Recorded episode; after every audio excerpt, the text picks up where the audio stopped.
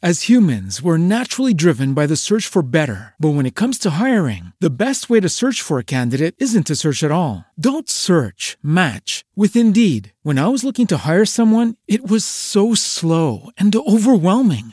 I wish I had used Indeed. If you need to hire, you need Indeed. Indeed is your matching and hiring platform with over 350 million global monthly visitors, according to Indeed data, and a matching engine that helps you find quality candidates fast. Ditch the busy work. Use Indeed for scheduling, screening, and messaging so you can connect with candidates faster. And Indeed doesn't just help you hire faster. 93% of employers agree Indeed delivers the highest quality matches compared to other job sites, according to a recent Indeed survey. And listeners of this show will get a $75 sponsored job credit to get your jobs more visibility at Indeed.com slash podcast. That's Indeed.com slash podcast. Terms and conditions apply. J'ai peur que ce soit mauvais aujourd'hui, non Ah, Bienvenue Ma dans part. un épisode nul de Laisse-moi kiffer. Bonjour et bienvenue dans Laisse-moi kiffer l'épisode. épisode 37 déjà. Et oui, car- Épisode 21.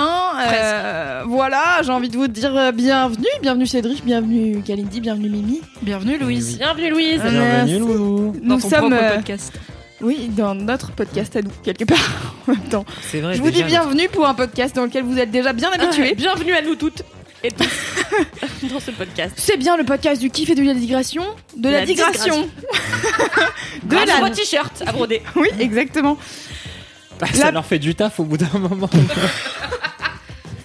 oh putain, ils ont encore dit n'importe quoi. Je vais devoir broder 15 t-shirts. Eh merde La pistache des podcasts est de retour avec la brigade du kiff. Et même si Cédric est pas d'accord, je l'appelle quand même la brigade du kiff. On est la brigade du kiff, je veux dire, bon voilà, c'est comme ça. T'as dit que t'es pas d'accord toi J'étais pas d'accord, moi J'aime bien. Non, On mais c'était dirait- pas les power kiffers. Non, Non, on a vraiment. dit non à ça car on n'est pas né dans les années 80, putain. Bof Bah, c'est votre faute. Les coupes de cheveux des gens, c'était les meilleurs dans les années 80. T'as jamais rêvé d'avoir un mulet Bah ouais. Je pouvais sortir Mais n'importe Je ne comment parle dans la pas rue, de mes c'était rêves intimes dans Laisse-moi kiffer. Ok, Pas la meuf. Ah. Ah Mimi et Idriss Elba tous les deux avec des mulets. C'est battant dans la montagne. Est-ce que t'as vu la figurine moche d'Idriss Elba? Non. Ils ont essayé de faire une figurine à l'image d'Idriss Elba parce qu'il a été nommé euh, Sexiest Man of the Year. Ouais. Et la figurine est dégueulasse, on dirait pas du tout lui, elle est trop moche. Et elle coûte 900 dollars. Je vous mettrai un lien dans la description. Et en fait, la figurine, elle ressemble trop à un autre acteur qui est pas lui, et du, qui est pas du tout joli. Et du coup, il a juste tweeté une photo où c'est la tête de l'autre acteur et il a rien dit de plus. J'ai tellement envie. génial, mais c'était qui l'autre acteur? Benedict Cumberbatch. Aucun rapport, bro. C'est J'ai oublié son nom, mais vous aurez tout dans la description. Voilà, si vous voulez voir la pire figurine d'Idriss bon, Elba. Et l'acheter. Pour la modique somme de 970 dollars, je crois. Mais d'ailleurs, Yes. sur la couverture, il portait un très beau gilet qui, moi, m'a beaucoup affolé. Moi aussi, un cardigan Ah, là en laine et tout. chandail là. On dit plus Le chandail, sens on du détail, c'est vrai que c'était un cardigan et non un gilet. Pardon. Je le sais car mon mec en porte tout le temps car il a 60 Excusez-moi, c'est quoi la différence?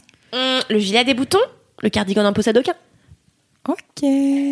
Commençons donc avec euh, avec les commentaires de nos auditrices et auditeurs. On va commencer avec Insta Monka qui nous a envoyé un message sur Instagram en disant je vous écoute en ce moment au taf, je suis modèle vivant, soit payé pour être immobile et écoutez, laisse-moi kiffer 6 heures par jour. Meilleur boulot. Meilleur job. Mais comment faire pour ne pas rire? Et ben, elle dit Sans justement, vouloir nous jeter des fleurs, on est hilarant. elle dit justement, Elle en va plus, très les loin. élèves me matent tous me marrer solo, variante du métro, car je pense qu'elle les, éc- elle doit avoir des écouteurs et rire seule, alors que les, Je pense elle que doit c'est être la immobile. pistache des petits boulots. Mais attends, modèle vivant, c'est genre les statues là?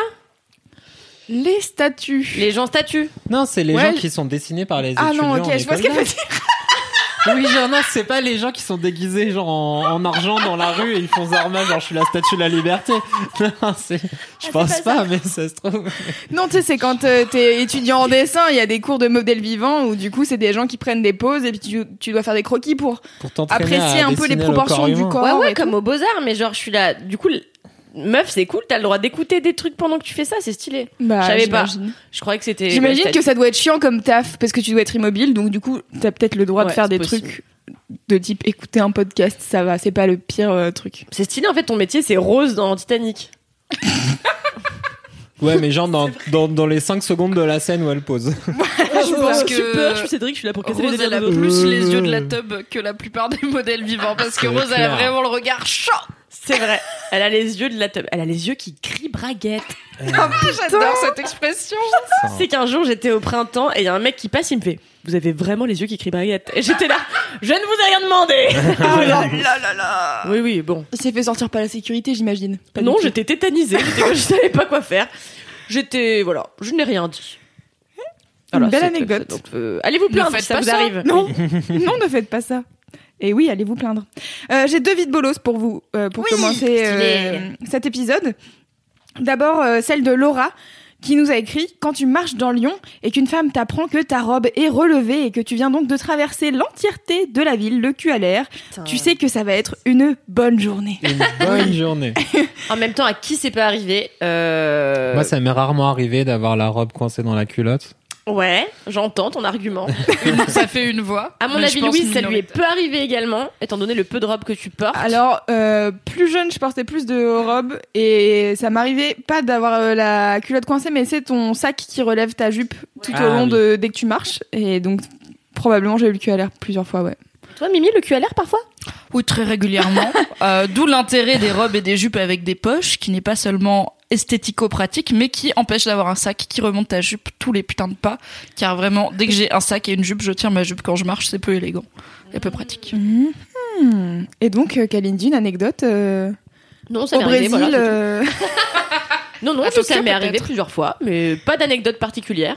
Ah, une fois, cependant, une anecdote sur la nudité. Euh, J'étais en train de d'espionner un gars à Bercy.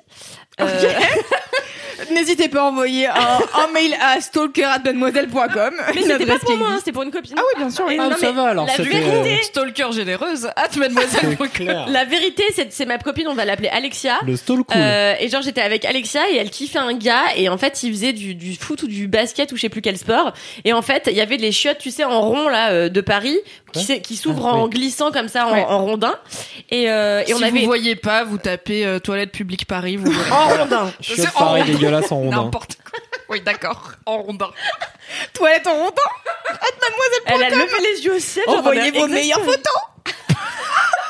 Attends on lance un concours Instagram des meilleures des meilleures toilettes en rondin Imagine, mais je suis sûre que ça existe vraiment les toilettes en rondin. De ouf. ça n'existe pas du tout et donc j'étais avec Alexia Mais si, genre en Islande. Non, c'est des saunas, faut pas pisser dedans. surtout que bon bref, On va dériver. va J'ai partir ça va être trop long Kalindi, Mais elle bon. va partir dans les détails archi- architecturaux en mode mais non, ça n'a aucun sens. Regardez, ça fait ci et ça. Bon. Mais donc avec ma copine Alexia, on s'était cachés dans les toilettes euh, pour discuter de putain qu'est-ce qu'on fait, c'est quoi notre plan Mais d'attaque. c'est le pire endroit où se trouver, putain. On sait quoi pour, pour discuter parce qu'en fait on avait peur, on avait peur qu'il nous ait cramé. Donc bref, on est rentré dans les toilettes, on était là putain imagine. C'est vrai que c'est pas du tout cramé s'il se dit c'est qui c'est deux meufs cheloues et que vous rentrez à deux dans les toilettes en faisant attends vas-y on se cache. Très discret. Et là, je dis bon bah quand même vas-y, on va faire je vais faire pipi puisqu'on est là et euh, j'ai baissé, et tu sais les toilettes en rondin, parfois ça s'ouvre, sais pas pourquoi parce que peut-être Oui. il y a un connard dehors qui a appuyé pour que ça s'ouvre et toi t'avais pas, bon comme une connasse, appuyé sur le bouton euh, fermé quoi. Fermé. Ce qui est Voilà. le problème globalement des toilettes. Vraiment si tu Même les on peut fermes pas, les gens peuvent en rentrer. général. Ça me rappelle une anecdote d'Anouk, Anouk Perry qui fait d'excellents podcasts et n'hésitez Oui. pas à aller les écouter, qui, euh, il me semble, changer sa cup euh, en festival et elle avait pas fermé la porte et quelqu'un ouvre et fait Ah, c'est Anouk de Mademoiselle et referme. elle était très à l'aise. Oui. Ne faites Et pas donc, du coup, cette porte s'est rouverte. Bah voilà, bah j'étais en Et train de voilà. faire pipi, on a vu. Et il y avait pas le mec euh, en question qui D'où- était devant. D'où la nudité. Oui. Oui, c'est Ah, le contexte. Ah. Oui, c'était loin dans le thème de. Oui, oui, voilà. Mais très bonne anecdote. Merci, merci. Belle anecdote. Alors, et l'autre vie de bolos, c'est Célie qui nous la raconte et qui nous dit Je suis de retour pour raconter une vie de bolos dont j'ai été victime durant ces vacances. C'est l'histoire de comment j'ai fini boubalère sur la place centrale d'une ville espagnole. Je mangeais tranquillement une part de pizza accompagnée de ma famille sur la dite place quand ma sœur m'annonce avec désinvolte. Sûr Non, juste avec désinvolte, c'est écrit désinvolte. Écoute, on peut lui, on peut lui corriger des fautes de frappe. Ça Voilà, on est sympa. pas. M'annonce avec désinvolture que j'ai une, une- que j'ai une, très bien, que j'ai une araignée sur l'épaule. Ah, Résultat, piste. je panique et essaye désespérément de la faire tomber. Puis, tout part en steak. Elle rajoute qu'elle a vu la bête poilue rentrer dans le col de mon pull. Là, je panique fois 1000. Ah non, fois 10 000. Et dans un moment de folie, j'essaye d'arracher mon pull qui entraîne malheureusement avec lui mon t-shirt. Et vu que hashtag free the nipple, donc elle ne porte pas de soutien-gorge, il n'y a rien d'autre que il n'y a rien d'autre en dessous pour cacher ma poitrine. Je me retrouve donc coincée à essayer de cacher mes boobs d'une main en remettant mon pull avec l'autre. Tâche complexe que j'ai effectuée seule, car ma sœur a préféré, se, a préféré se foutre de ma gueule plutôt que de m'aider. Je suis donc restée torse nu environ 30 secondes dans la plus grande des détresses. Voilà. Putain, c'est très chaud. Oui. Bravo à toi qui as su affronter cette épreuve. Mais j'aime- j'aime- j'imagine vraiment Belle essayer de rattraper ton boob d'une main et de l'autre, être en train d'essayer de trouver où est l'araignée poilue dans ton pull. Mais surtout, quel courage d'avoir remis son pull sans avoir vraiment pris le temps de vérifier. Parce que moi, je, non seulement j'aurais fait pareil, mais en plus, je remets pas le pull si je suis pas sûr qu'il y a pas une putain d'araignée loin. Enfin, si- s'il y a le moindre risque qu'elle soit encore dedans, le pull doit brûler. C'est la règle. Ah, Ah, oui. ok, d'accord. Très bien. Peut-être que je suis un peu arachnophobe. Peut-être. Ah, Peut-être. sur une- T'étais comment euh, niveau euh, Harry Potter euh, 2 quand il y a Aragog?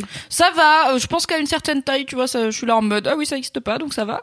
Mais euh, par contre, j'ai été à la au studio Harry Potter et il y a la forêt interdite et il y a Aragog, euh, donc le modèle qu'ils ont utilisé dans le film, qui euh, donc t'as tout un petit truc où quand t'arrives devant sa tanière, elle est au fond et genre il y a des éclairs et du tonnerre et là elle sort en s'approchant Ouais. et t'as plein de de petites aragog, donc d'araignées de la taille environ d'un énorme chien, qui, qui tombent des arbres et qui se suspendent et qui font des grandes ombres sur le mur. Donc là, j'étais un peu en mode, ok, peu bien. Je voilà. vais me Mais ça Je allait et en plus, euh, le truc, le meilleur truc, c'est qu'à côté, il y avait un panneau avec des boutons où tu pouvais faire le vent, euh, le tonnerre et la foudre en appuyant sur les boutons et c'était tout ce dont j'avais toujours rêvé. Donc j'étais vraiment comme une idiote en train de faire oui les boutons pour faire le tonnerre car j'adore l'orage.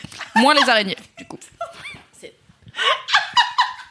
Oui, les boutons Oui, les boutons du tonnerre. J'adore le tonnerre. Elle est si contente Est-ce que quand t'écris des articles, t'écoutes le bruit du tonnerre? Oui, ah ben oui, en plus c'est vrai, car quand j'écris des articles, je me mets dans les oreilles un petit site qui s'appelle Rainy Mood, qui euh, fait le bruit de la pluie et, euh, et donc il y a euh, un orage lointain dans le son. Donc en fait ça fait le bruit d'une bonne grosse pluie qui tombe avec euh, des coups de tonnerre. Des fois t'as des un vague bruit de voiture ou d'ambulance qui passe et tout, ça m'isole, ça me détend, c'est trop bien. d'ambulance, j'adore ça Plutôt les ambulances très loin quand il pleut très fort, j'aime bien.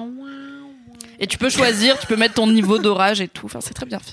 Tu fais extrêmement bien l'ambulance, Cédric, bravo Est-ce qu'on a le temps pour que je vous raconte Ça me fait penser cette histoire de j'enlève des vêtements à ma plus grosse vie de bolos. Attends, si tu commences arrivée. comme ça, tu penses vraiment qu'on va te dire non, quelle est en vrai. Ah on est déjà en retard. Je vous la raconte la prochaine fois. Juste rappelez-moi de vous raconter cette vie de bolos. Non, mais tu peux pas teaser comme ça. de Tu es obligé de Alors raconter je la fais, mais j'essaie de la faire courte. Toi, tu la connais. Ok. Euh, je pointais Louise du doigt. Donc- Un jour, j'espère que j'ai jamais raconté dans Laisse-moi kiffer. Un jour, j'étais tranquillement en train de regarder ma télévision euh, dans ma chambre à coucher qui était à l'époque chez ma mère. Donc je regarde une merde, j'étais en legging et en pull, bref. Et là j'entends J'aime quand tu dis je vais faire vite et qu'elle détaille comment elle est habillée. Non mais ça a d'intérêt. Comme c'est une histoire de nudité, peut-être, c'est pertinent. Et t'es pas déjà à poil. C'est ça. Je Mais attendez, quoi Il y a une histoire de nudité là? Oui, je rebondissais sur l'histoire du pull enlevé, tout ça. Ah oui, pardon, ok. Et non sur l'histoire du tonnerre. Ouais, j'étais là-dessus. Mais bon, on n'est pas loin de cumuler plusieurs choses. Oh Et là, euh, j'entends Kalindi, Kalindi. Donc c'était les voix de ma mère. Donc, On l'a reconnu. Oh là là et là je cours, je cours, je fais putain qu'est-ce qui se passe? Et là je vois ma mère dans la cuisine avec une casserole de laquelle sort des flammes. Flammes qui étaient en train d'arriver sur le rideau. Et je fais à ma mère putain, mais sors de cette cuisine, mais sors de cette cuisine. Bref. Putain, on est dans une famille pas du tout drama déjà. Alors tu as quel âge dans ce scénario C'était il y a 4 ans, non Ok. cinq, tu vois Et elle- et je lui dis sors de cette cuisine, sors Mais c'était impressionnant parce qu'en fait la casserole était très grosse et que les flammes sortaient beaucoup, tu vois, parce que cette conne elle avait fait cramer les frites, enfin bon bref, et puis il y avait Putain, le torchon plus- à côté, enfin c'était n'importe plus, il y a quoi. rien à manger à la fin, quoi. De ouf. Et là, elle me dit, euh, va chercher, va chercher une serviette, va chercher une serviette. Et là, je lui dis, ok. Et donc là, je veux courir dans le couloir, sauf qu'en fait, j'ai mal négocié l'angle du couloir, donc j'ai couru dans le mur. Je suis tombée. T'as fait ce qu'on appelle une Fabrice Florent. donc. Exactement. Je suis tombée, je me suis rattrapée parce que je suis en fait il y a un couloir et donc il y a la penderie derrière. Je me suis rattrapée, j'essayais de me rattraper avec les vêtements, mais je n'arrivais pas à me relever parce que les vêtements tombaient sur moi. Je rentre dans ma chambre, j'ai pas compris serviette, donc j'ai pris la couette. Je arrive avec la couette dans la cuisine et ma mère me dit mais t'es conne j'ai demandé une serviette et là, elle- donc en fait, l'alarme s'est déclenchée. Les, les voisins ont commencé à. Enfin, ma, ma mère appelle les pompiers. Moi, je courais dans tous les sens. J'étais inutile. Mais Ah la vache. Tourne en rond comme un Bugs Bunny quoi. et là, les flammes se faisaient plus grandes. J'ai enlevé mon caleçon, mon legging. J'ai enlevé mon legging et j'étais là, je l'enlevais. Et puis après, j'ai recommencé à courir partout. Et après, les pompiers. Attends, dans la panique, t'as enlevé ton Dans legging ma panique, j'ai sans enlevé. aucune autre raison. Sans aucun. Pas pour étouffer les les flammes, pas pour rien. Ah non, il y en avait aucune. Mais je te jure. Mais en fait, parce que bon, après j'ai réfléchi. Mais donc. Là, les pompiers arrivent, machin, parce que les voisins ont appelé les pompiers, parce qu'on hurlait, il y avait l'alarme qui était déclenchée, et puis moi, l'alarme, ça m'a fait paniquer, donc j'étais là. Mais comme un animal, tu vois. Littéralement un petit mammifère qui comprend. Laissez-moi sortir. Putain, mais quel beau tableau ils ont vu les pompiers en ouvrant la Ah bah, porte. exactement. Et là, mon, mon- mon beau-père est arrivé, il m'a poussé, il m'a dit barre-toi. Et il a pris les choses en main. Voilà, Euh, le patriarcat a géré cette affaire, puisque ma mère était comme ça et moi j'étais là comme dans Fort Boyard. Je disais mais sors, mais sors. Et les pompiers sont arrivés. Tant pis pour la clé. et je me suis dit, et ma mère qui adorait son chat, elle a eu zéro réflexe de sauver le chat. Que moi j'ai pris le chat, je l'ai emmené sur la terrasse. Enfin, j'ai quand même eu deux réflexes nuls, tu vois. Et, euh, et Le pantalon, le chat. et après, j'ai réfléchi, je me suis dit, je pense que c'est parce que mon, mon legging, il était en matière yoga, tu sais, nul. Je me suis dit, peut-être c'est inflammable. Dans ma tête, peut-être c'est ça qui s'est passé, je sais pas. Voilà, c'est mon histoire de, je me suis retrouvée euh, en culotte devant les pompiers parce que j'ai enlevé mon caleçon comme réflexe à me sauver du feu. Voilà. Je pense que quand même mon image préférée de tout ça, c'est toi dans la penderie qui essaye de te rattraper à des fringues qui te tombent Ah non, mais c'était, avec l'alarme incendie et ta C'est- mère qui gueule. C'est complètement cartoon. ah non, mais c'est génial. Surtout ramener la couette, c'est une excellente idée. Oui. Mais vraiment, le, la détresse. Cela dit, si ta mère avait saisi la couette et étouffé les flammes avec, cette histoire aurait Non, été beaucoup plus que- courte. une couette, c'est très inflammable. Oui, il y a Ah. vraiment des, des étiquettes partout donc pas sur les couettes, ne pas approcher d'une source de feu. Est-ce que j'ai l'air du genre de personne qui regarde les étiquettes des objets, Cédric? Non. Bien très bien. Donc, euh, sachez-le, pas de couette en cas d'incendie. Alors vraiment pas de Pas de leggings non plus. pas de Sauvez le chat, sortez d'ici. Sortez. Et ne faites Sans la rien clé. du tout de ce que, tout ce que j'ai fait, euh, à part sauver le chat, c'est, c'est louable. Éteins-le avec la bouteille d'huile. Ah bonne idée. Voilà. Eh ben, une excellente, une excellente Très, bolos. très bien. C'était vraiment, euh, oui, en effet, c'est la meilleure. Et je pense, en effet, je l'avais déjà entendue, mais elle est toujours aussi drôle. C'est ça les vraies bonnes histoires, tu les réécoutes, Ouais. tu te marres toujours. Est-ce qu'on commence les mini-kifs Oui. Qui veut commencer, chers Moi. amis Ah, ok, oui, car j'ai le meilleur mini kiff, comme ça je mets la pression euh, directe. Oh. Et je bien me permets de dire que le fait que ce kiff ne soit que mon mini kiff est quand même un bon signe que ma vie est cool en ce moment. Puisque mon mini kiff c'est Gringe, Ah car Gringe himself, donc Gringe euh, qui est la moitié des casseurs flotteurs avec Orelsan et qui vient de sortir son premier album solo qui s'appelle Enfant Lune, est venu dans un petit podcast que j'anime qui s'appelle The Boys Club. Et il se trouve que euh, j'adore les casseurs flotteurs depuis environ que les casseurs flotteurs existent et que Merde, j'avais un autre truc, j'ai oublié. Bref, et que oui, et que c'est un des rares épisodes que j'ai fait avec euh, quelqu'un que je ne connais pas du tout et que Fab ne connaît pas non plus, puisque le plus souvent nos invités, il y a au moins l'un ou deux qui les connaît un petit peu. Et que en plus, ça s'est géré en quatre jours. C'était genre, euh, oui, Ah, tu veux tu- venir? Oui, je viens. D'accord. ok. Et qu'en plus, j'enregistrais l'épisode à 15h30 pour le sortir le lendemain à 4h du matin. Oui. Donc c'était plein de petits facteurs de stress, n'est-ce pas? Et donc, euh, Gringe est venu et c'était un des meilleurs épisodes que j'ai fait, j'ai trouvé. Alors, en termes de fond, j'ai évidemment après, je me suis dit putain, il y a plein de questions que je vais pas poser. Je suis vraiment une bolosse. J'aurais dû prendre des notes. Je prends jamais de notes dans ma vie. Je prépare jamais rien. Voilà. Fabrice, si tu m'écoutes et je sais que tu m'écoutes, désolé d'être une bolosse. Mais en termes de d'ambiance, c'était hyper cool. On a déconné, on a ri et tout. Et euh, j'ai trouvé ça trop cool parce que j'étais hyper stressée et que des fois quand je suis stressée, je chie dans la colle et je rate ce que je dois faire. Donc ça m'aurait un petit peu fâché de rater mon seul moment de ma vie, a priori, avec Gringe devant un micro. Et que lui, il était cool, donc c'est toujours chouette d'avoir des invités qui jouent le jeu. Et que en plus, je me suis rappelé euh, au moment de stresser car il venait que il y a euh, deux ans, j'étais dans une à peu près la même période. J'étais non trois ans. J'étais dans une plutôt nulle dépression, un peu vraiment pourri du cul. Je venais d'arriver à Paris, j'avais pas d'appart, j'avais pas de potes, euh, je m'étais fait guélard par deux gars que j'aimais bien à la suite, plus environ personne voulait ni toucher mon boule ni sortir avec moi. Et c'était au moment où les casseurs flotteurs avaient sorti leur film. Et donc la BO de leur film qui est un peu un film sur eh la dépression c'est nul. Et si on essayait de s'en sortir? Et du coup j'avais saigné leur album de ouf. Et trois ans plus tard je suis là en mode oui je déconne avec Gringe au micro de Mademoiselle. Donc je me suis dit la roue tourne a bien tourné et ça c'est cool. Exactement. Bravo Mimi. Bravo. Voilà. Mimi. Oui. Trop Moi, contente pour une- toi. Une mini anecdote qui m'a fait marrer, c'est quand Gringe il est arrivé avant, avant le début du Boys Club et que tu lui as dit oui c'est pour parler de la masculinité et qu'est-ce que c'est être un homme. Il était là ah bon? Mais je- il ne savait C'est absolument une pas. personne à qui on pitch des choses. Alors à sa décharge, il est en double promo pour son album et pour le film Les Chatouilles dans lequel il joue. Donc il passe sa vie à aller faire des, des milliards de gens qui veulent lui poser des questions. Mais effectivement, il était briefé, il était motivé, il avait totalement oublié de quoi on allait parler. Je l'avais briefé sur les questions un peu sensibles du type je vais parler de ta bite. Et il avait oublié, donc je lui ai dit, et donc comment va ta bite? Et il était là, sérieux? Oui, sérieux? Je- Quand même, je t'en ai parlé il y a des jours, donc oui, c'est toujours une réalité. Mais, euh, mais il était fun et il a joué le jeu, donc c'est cool. Oui. Il a il t'a pas surtout jeté son demandé- micro en disant Il t'a surtout demandé en retour comment va ta nénette. Nénette. Oui. Voilà. Et, et Oh, bien, mais ça c'est mignon. oui, vous serez ravis d'apprendre qu'elle va bien. Elle a un mulet. Elle n'a un mulet. Nouvelle coupe. Mais en tout cas, oui, c'est un excellent euh, boys club que j'ai eu euh, l'honneur de monter en partie et euh, je vous invite à aller l'écouter puisque je mettrai euh, en lien euh, de ce de ce podcast. Voilà. Car les N'hésitez podcasts, pas. c'est très bien. Moi, je précise que j'écoute très peu euh, les podcasts. J'en écoute euh, toutefois parfois. J'ai écouté certains boys clubs, mais j'ai une place stratégique dans les bureaux de Mademoiselle qui se trouve être à côté du studio d'enregistrement. Je suis là, donc c'est pas voilà pour les auditeurs ça ne sert à rien, en mais à porte. côté de là où on est actuellement, et je laisse traîner une oreille régulièrement. Et donc on entendait un petit peu avec Camille, on disait ça a l'air trop bien, ça a l'air trop bien, blablabla, blablabla, voilà. Oui, vous êtes les deux tatis sur le canapé Ah oui, à l'entrée de la salle de ça. tournage en train d'avoir des opinions et de dire Oh, ils ont l'air de bien s'amuser, dis donc là-bas. C'est vrai que Oui, mais vous arrêtiez pas de rigoler, c'était bien. Oui, c'est vrai que ce bien. canapé c'est un peu officiellement devenu votre bureau à toi et Queen Cam. Oui. Oui, tout à fait, mais c'est parce que tu sais, on sait tout ce qui se passe, euh, les gens qui font des points, on sait tout, tu vois. C'est Ça surveille tellement tati Daniel de ouf. c'est Les deux tatas.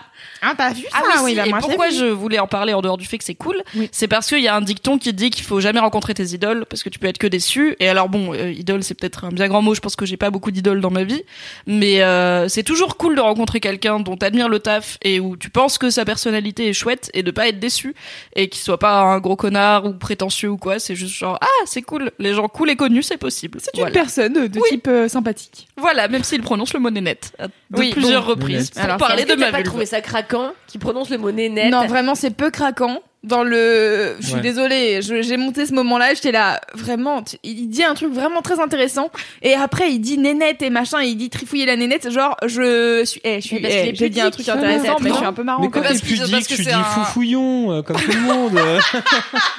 Attends, pour moi, un foufouillou, c'est un labrador, donc. euh, Mais non, Un foufouillon, comme dans un indien dans la ville. Très bon Alors, déjà, foufouillon. alors, alors, dans la vie, t'es gentil. Un chef-d'œuvre de la comédie française. C'est vrai qu'il y a Ariel Dombal dedans, et ça. Est-ce qu'on passe à ton mini kiff? Oui. Personne Je l'ai retrouvé. Un C'est quoi? lémurien, quoi. Oui. Vous avez, oui. Non. Vous ne me voyez plus. Oui. Je suis caché derrière mon micro. Eh bien, il y a quelques semaines, euh, non, il y a deux semaines précisément, j'étais à Fontainebleau euh, pour mon anniversaire. Et à Fontainebleau, j'étais au château de Fontainebleau. Euh, c'est pas mon kiff, mais voilà, j'étais au château de Fontainebleau. J'ai l'impression que tu viens de dire en douce qu'il est nul. Tu sais, Ah non, genre, non, c'est c'est pas un- mon kiff, mais c'est un fait, j'y étais. Très beau château. Euh, cependant, si je peux me permettre, euh, faut que je dise ça au conservateur de ce, de ce, de ce, dans ce- de ce château. Euh, dans la, dans la, la- la galerie de l'entrée, il y a des portraits très mal dessinés de toutes les idoles historiques. Excusez-moi, monsieur, c'est moche. Donc, vous devriez faire quelque chose. Vous devriez faire du modèle vivant parce qu'a priori, ça n'est pas proportionnel. ça ne va pas du tout. Mais on dirait qu'ils ont tous les dents de sagesse qui poussent, c'est trop bizarre. Ils ont mis le filtre hamster sur tous les tableaux. C'est exactement ça. Et du coup, bref, j'étais au château et machin, et à un moment donné, je descends. Et là, je fais une rencontre. Je vais pas dire qu'elle allait bouleverser ma vie, ce serait beaucoup trop pour ce qui s'est vraiment passé. Tu racontes bien. hein. Mais mon mini-kiff, c'est les grands-ducs. Les hiboux. Et donc, parce que j'étais, euh, il y avait un type, comment il s'appelle? Cédric vient de se facepalmer pour les auditeurs. On n'appelle pas ça un oiselier parce que les oiseliers c'est pour les petits oiseaux je crois mais les gens qui s'occupent les les les rapaciers bon bref un, un mec qui s'occupe des rapaces et autres oiseaux gros et en fait du coup il était avec des faucons et un grand-duc. Et donc un, cogner. un fauconnier, merci. Oui, mais bon, là tu parles d'un hibou, alors moi je trouve ça prête à confusion. non, non, c'était un fauconnier en Oui, c'est effet, les mêmes. qui se trouvait être en la rare possession d'un grand-duc. Je bois une gorgée, je vous reprends. Allô Toum, toum, toum, Oui. toum, toum, toum, toum. Tu es prête, Kalini À toi. Et, euh, et donc, je vois ce fauconnier avec son pigeon, putain, pas du tout son grand-duc. Le mec a a downgradé en catastrophe. 3 secondes. C'est un fauconnier, il avait des pigeons sur le bras. Ah, Ok, c'est donc un clochard plutôt, non Oh, la violence de cette blague Tu couperas au montage, Loulou, les Oh gens croient que. Cédric est sympa. Un peu d'irrévérence, merde. Et euh, et Je vais faire une vanne sur les grosses têtes, mais j'arrive pas. ça aurait dû être mon gros kiff, ça, putain, merde. Je peux toujours. Le- bah, j'ai déjà parlé de Chantal là-dessous au moins deux fois. Bon, bon. Du coup, bref, pour en revenir au grand-duc, euh, et donc il fait les faucons machin, et là il en, il en arrive au, gros- au grand-duc, et c'est pas une histoire marrante, hein. Ah merde, c'est nous prévenir. Et il arrive avec son grand-duc, et en fait le grand-duc était très grand, il n'avait que six mois. Donc déjà j'étais étonnée par de sa taille, et il euh, était, Mais du coup, il était grand comment? il était pff, grand comme une euh, une girafe à bière. Quoi? Genre une girafe Heineken, tu vois. Quoi? Ah, une girafe il- à ça bière fait un mètre Ça fait alors un mètre peut-être pas un mètre. Est-ce qu'il était aussi haut que la table? Ou plus haut que la table? Il était gros comme haut comme la table, je pense. Ok, vous voyez les tables basses Ikea à 5 balles, il est haut comme ça. Peut-être même plus. Bon, c'était un gros Ça va, putain tout le de monde grand voit. duc. Ouais, il faisait Et en 50 fait, le type nous raconte la vie des grands ducs et j'ai appris que les grands ducs euh, avaient été décimés en fait euh, un peu partout dans le monde, mais surtout en Europe, et qu'ils avaient été cloués vivants euh, Ah. aux portes des celliers. euh, La dans les granges. violence J'étais pas prête. Parce que c'était censé être les oiseaux du diable. Et en fait, pourquoi c'était censé être les oiseaux du diable? Eh bien, tout simplement parce que ils ont des très gros yeux euh, rouge orangés, et, euh, et donc les gens pensaient que c'était euh, l'incarnation du démon, du diable. Et donc les gens qui étaient à l'époque très croyants avaient peur et voulaient se protéger contre le mauvais sort et du coup clouer les hiboux et euh, au-delà de les, de les clouer euh, au mur, juste on les exterminait comme on a fait avec les dodos à l'île Maurice. Donc ça m'a rappelé mon histoire et l'histoire des dodos, donc euh, oiseaux qui peuplaient euh, l'île duquel de laquelle vient mon père. Et, Tu devrais faire une voix de documentaire. et les grands les ducs. dodos sont des gros oiseaux qui ressemblaient à des poulets qui ont été chassés, exterminés et mangés par les premiers explorateurs de l'île Maurice. Putain, il l'a tellement bien J'ai envie que tu fasses toutes les voix de toutes les voix off. Tu sais, il y a, y un bar où on va souvent qui s'appelle les. Il y a un bar où on va souvent qui s'appelle les petites poules à Paris 10 et donc euh, dans les toilettes il y a un écran qui diffuse en per- perpétuellement des documentaires sur les poules ou des dessins animés, euh, des cartoons avec des poules. Et le documentaire sur les poules il est doublé par Claude Rich, celui qui fait euh, Panoramix dans Missou Cléopâtre. Et il a trop une bonne voix. Et du coup t'es en train de faire pipi. Et le mec il fait la maman poule couve son œuf. Et t'es là yes raconte-moi la vie des poules. Quand t'as deux bières dans le nez t'es là oui c'est trop bien. Mais patriarcat. L'écran est mis de façon à ce que si t'es debout et que tu fais pipi debout, tu l'as en face de toi. Si t'es assis et que tu fais pipi assis, tu ne le vois pas, donc tu ne vois pas les poules. Donc le patriarcat a encore frappé. Le Ils auraient dû le mettre sur la patriarcat. porte. Bâtard Non, Cédric. Les patriarches poules Non, vas-y, Oui, donc oui. les Bah dodos non, à mais l'île voilà, donc, euh, non, mais donc pas les dodos, mais donc les grands ducs. Oui, mais si, t'as dit que ça t'a rappelé euh, les dodos. Voilà, mais donc du coup quand même euh, le grand duc, le grand duc, le grand duc. Focus, oui. Et, euh, et donc en fait jusqu'en 70 ils ont été exterminés. Faut dire que les gens ont été vraiment très cons jusqu'en putain de 70. Tu vois, c'était il y a quand même pas si longtemps que ça. Et Cédric euh, était presque né. et Cédric était presque né. presque Cédric t'as presque été un fils de pute. Et euh, T'as entendu parler de la manif pour tous? C'était il y a vraiment pas longtemps ça aussi. Les gens restent globalement contre très longtemps. C'est vrai. Et heureusement, en 75, euh, les gens ont été obligés par une, une loi, euh, ils ont dû arrêter de de- d'exterminer les grands ducs. Et aujourd'hui, dans quelques rares régions de France, notamment dans les dans les régions assez rocheuses, on peut retrouver des grands ducs en liberté. C'est cependant très rare. Mais ça euh, finit bien. Quand Mais ça même. finit Ça sur une finit lueur bien. d'espoir ton histoire. Ça finit. Bah oui, je voulais pas. C'est quand même un mini kiff. Mais du coup, Oh. j'étais très contente parce que je ne connaissais rien au grand duc et à vrai dire, j'en avais jamais vu pour de vrai. J'avais vu plein de hiboux, mais j'avais jamais vu un grand duc. Et euh, bah voilà. Bah, merci. C'était une fin abrupte, mais Tu ok. racontes bien, mais faut travailler tes conclusions quand même. Non, mais Ça voilà, m'empêche, c'est un à chaque fois, depuis tout à l'heure, tu parles de Duke, ça me fait penser à Booba, et j'ai l'image d'un d'un hibou Booba, tu vois, d'un hibouba. N'hésitez pas à faire un montage. Oui. Voilà. La Les gens qui chose. touchent en Photoshop, euh, n'hésitez pas, car N'importe qui à part toi et moi, euh, Mimi, globalement. c'est vrai, car nous sommes particulièrement peu doués. Alors, excusez-moi, je peux rebondir avec euh, la meilleure vidéo de l'univers puisque t'as parlé de grands yeux. Et Oui. du coup, j'ai C'est J'ai pouffé. de- Non, c'est pas mon kiff. C'est juste, ça m'a fait penser à ça. Euh, donc, Kalindi parlait du fait que les grands ducs ont des yeux gigantesques. Hein. Et euh, à l'heure où on enregistre ce podcast, euh, nous sommes euh, donc euh, jeudi 15 novembre. Hier, mercredi, on tombe. euh, Enfin, ça faisait déjà plusieurs jours que cette vidéo tournait sur Internet. Une vidéo d'un homme qui filme avec euh, son portable un chat errant dans la rue, enfin dans son jardin plutôt. Et euh, ce chat errant a, on peut le dire, une sale gueule. Il est hideux.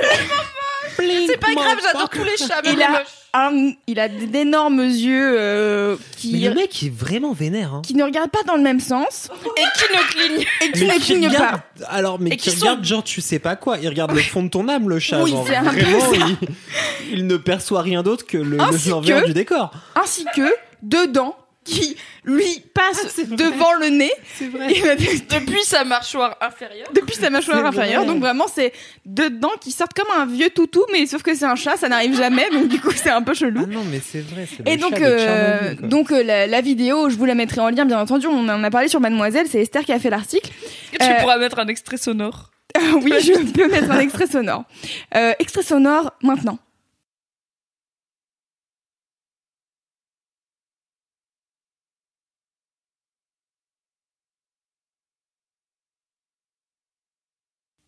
Vous avez donc, Elle est pro, putain. Blink, motherfucker Putain, elle est balèze. vous avez donc entendu un extrait euh, court de cette, euh, de cette vidéo. Donc vous entendez cette personne hurle à la mort contre ce pauvre chat qui n'a rien fait, qui ne bouge pas d'un poil d'ailleurs. Et il est en train de dire Ah maman, il y a un vieux chat errant dégueulasse. Il ressemble à, il ressemble à mamie.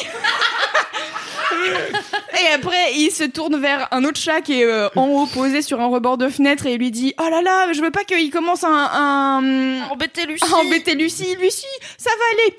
Lucie. Le chat, il s'en bat Le les chat. couilles. Lucie s'en bat les couilles de tout. Lucie s'en bat les couilles. Et puis il se retourne vers l'autre chat, il est là. Mais, mais, mais putain, clique des yeux Sauf qu'en anglais, c'est d'autant plus drôle parce qu'il lui dit Blink, motherfucker Avec son accent américain génial. Et donc, ça m'a fait énormément rire. J'ai passé la Mais moitié. Attends, mais le mieux, c'est genre la dernière. La dernière seconde. où le chat qui bouge pas d'un poil se met à avancer vers le mec et le mec il a genre Ah et ça s'arrête là. Exactement. C'est parfait. Et donc c'est génial. Et donc cette vidéo, je l'ai regardée vraiment beaucoup de fois euh, mercredi.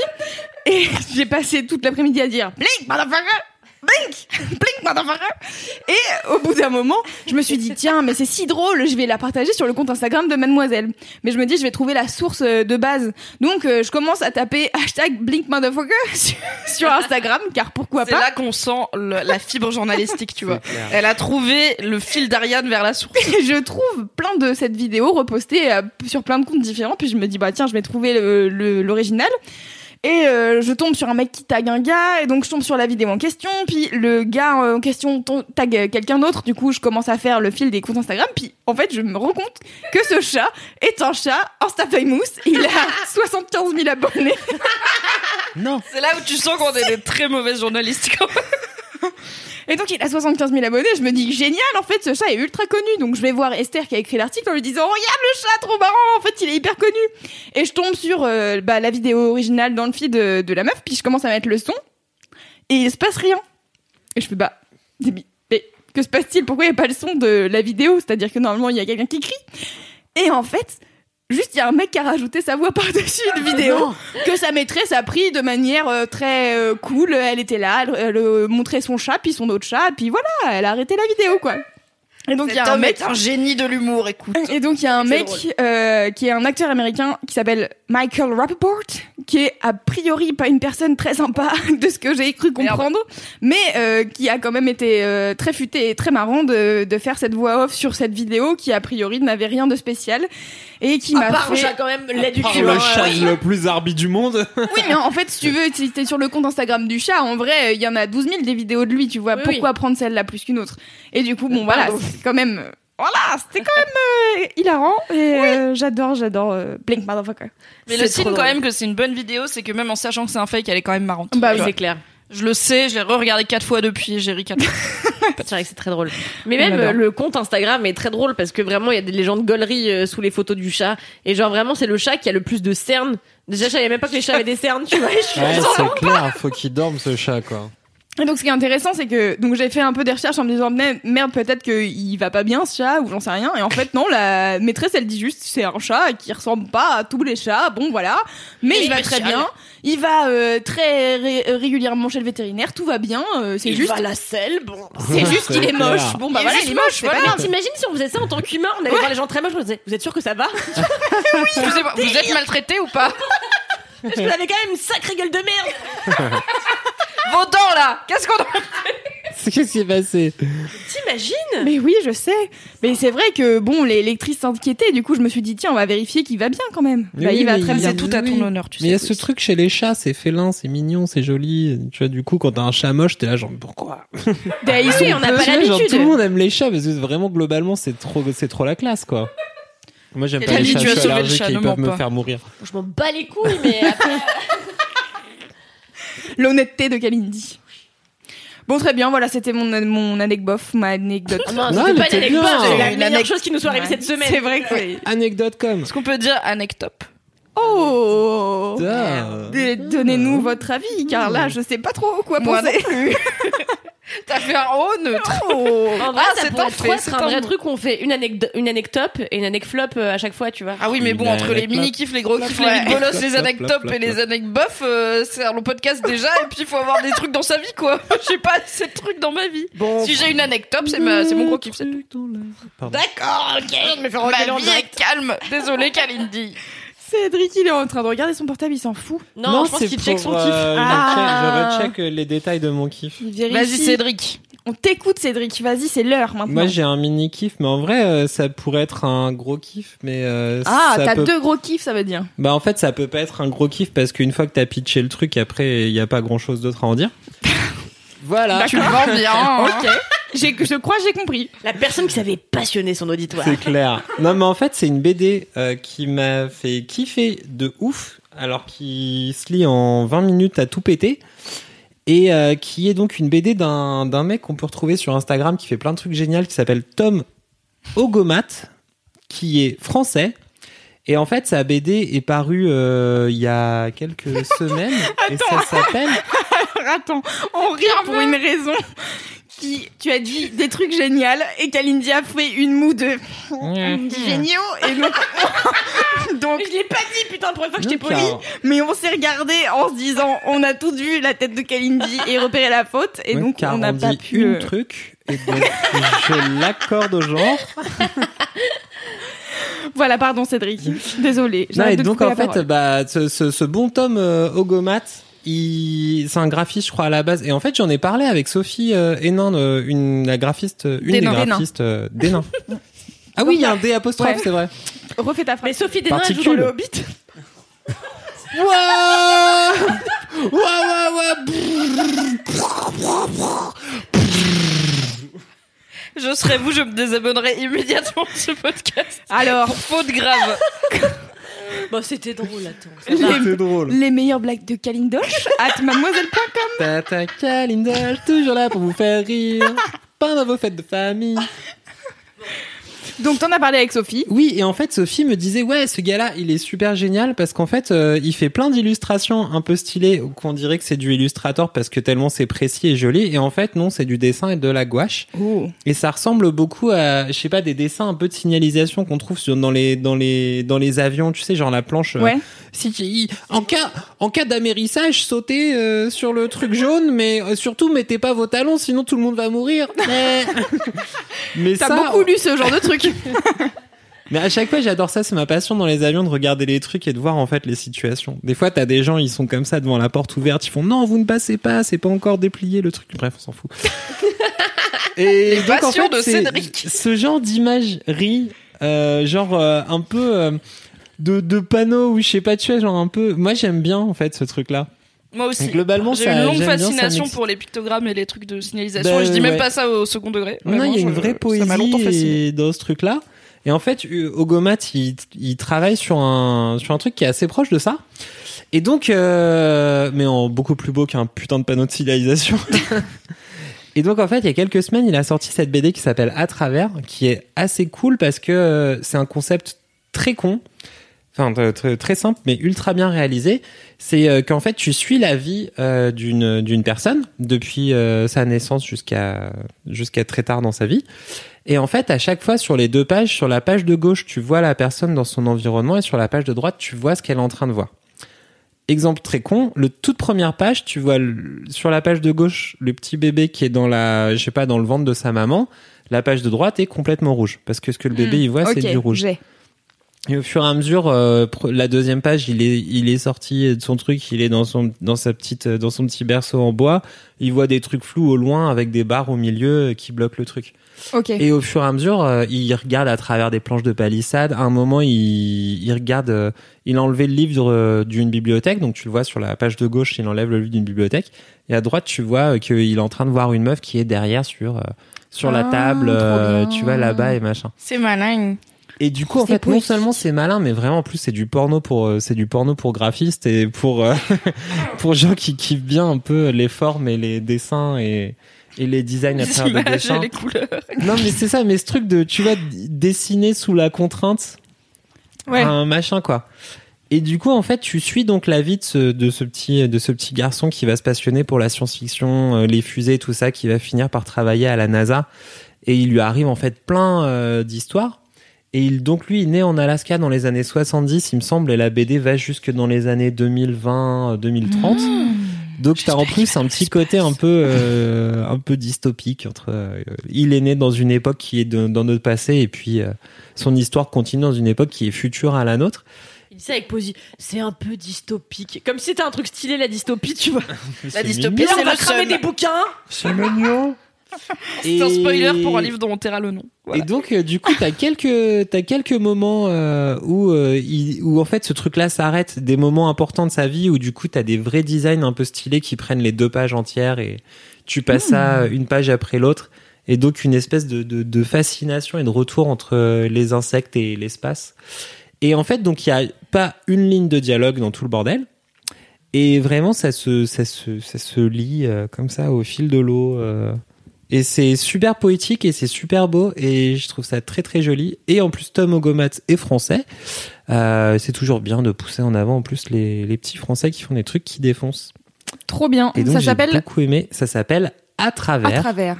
Ok. C'est une BD qui coûte donc euh, entre euh, 16 et 19 euros en fonction de là où vous l'achetez. Mais Idéalement chez votre libraire préféré. idéalement chez votre libraire indépendant euh, bio euh, sans gluten euh, préféré. Et en fait voilà, moi ça m'a fait vraiment kiffer déjà parce que en fait euh, lire des histoires sans, sans texte, j'aime bien.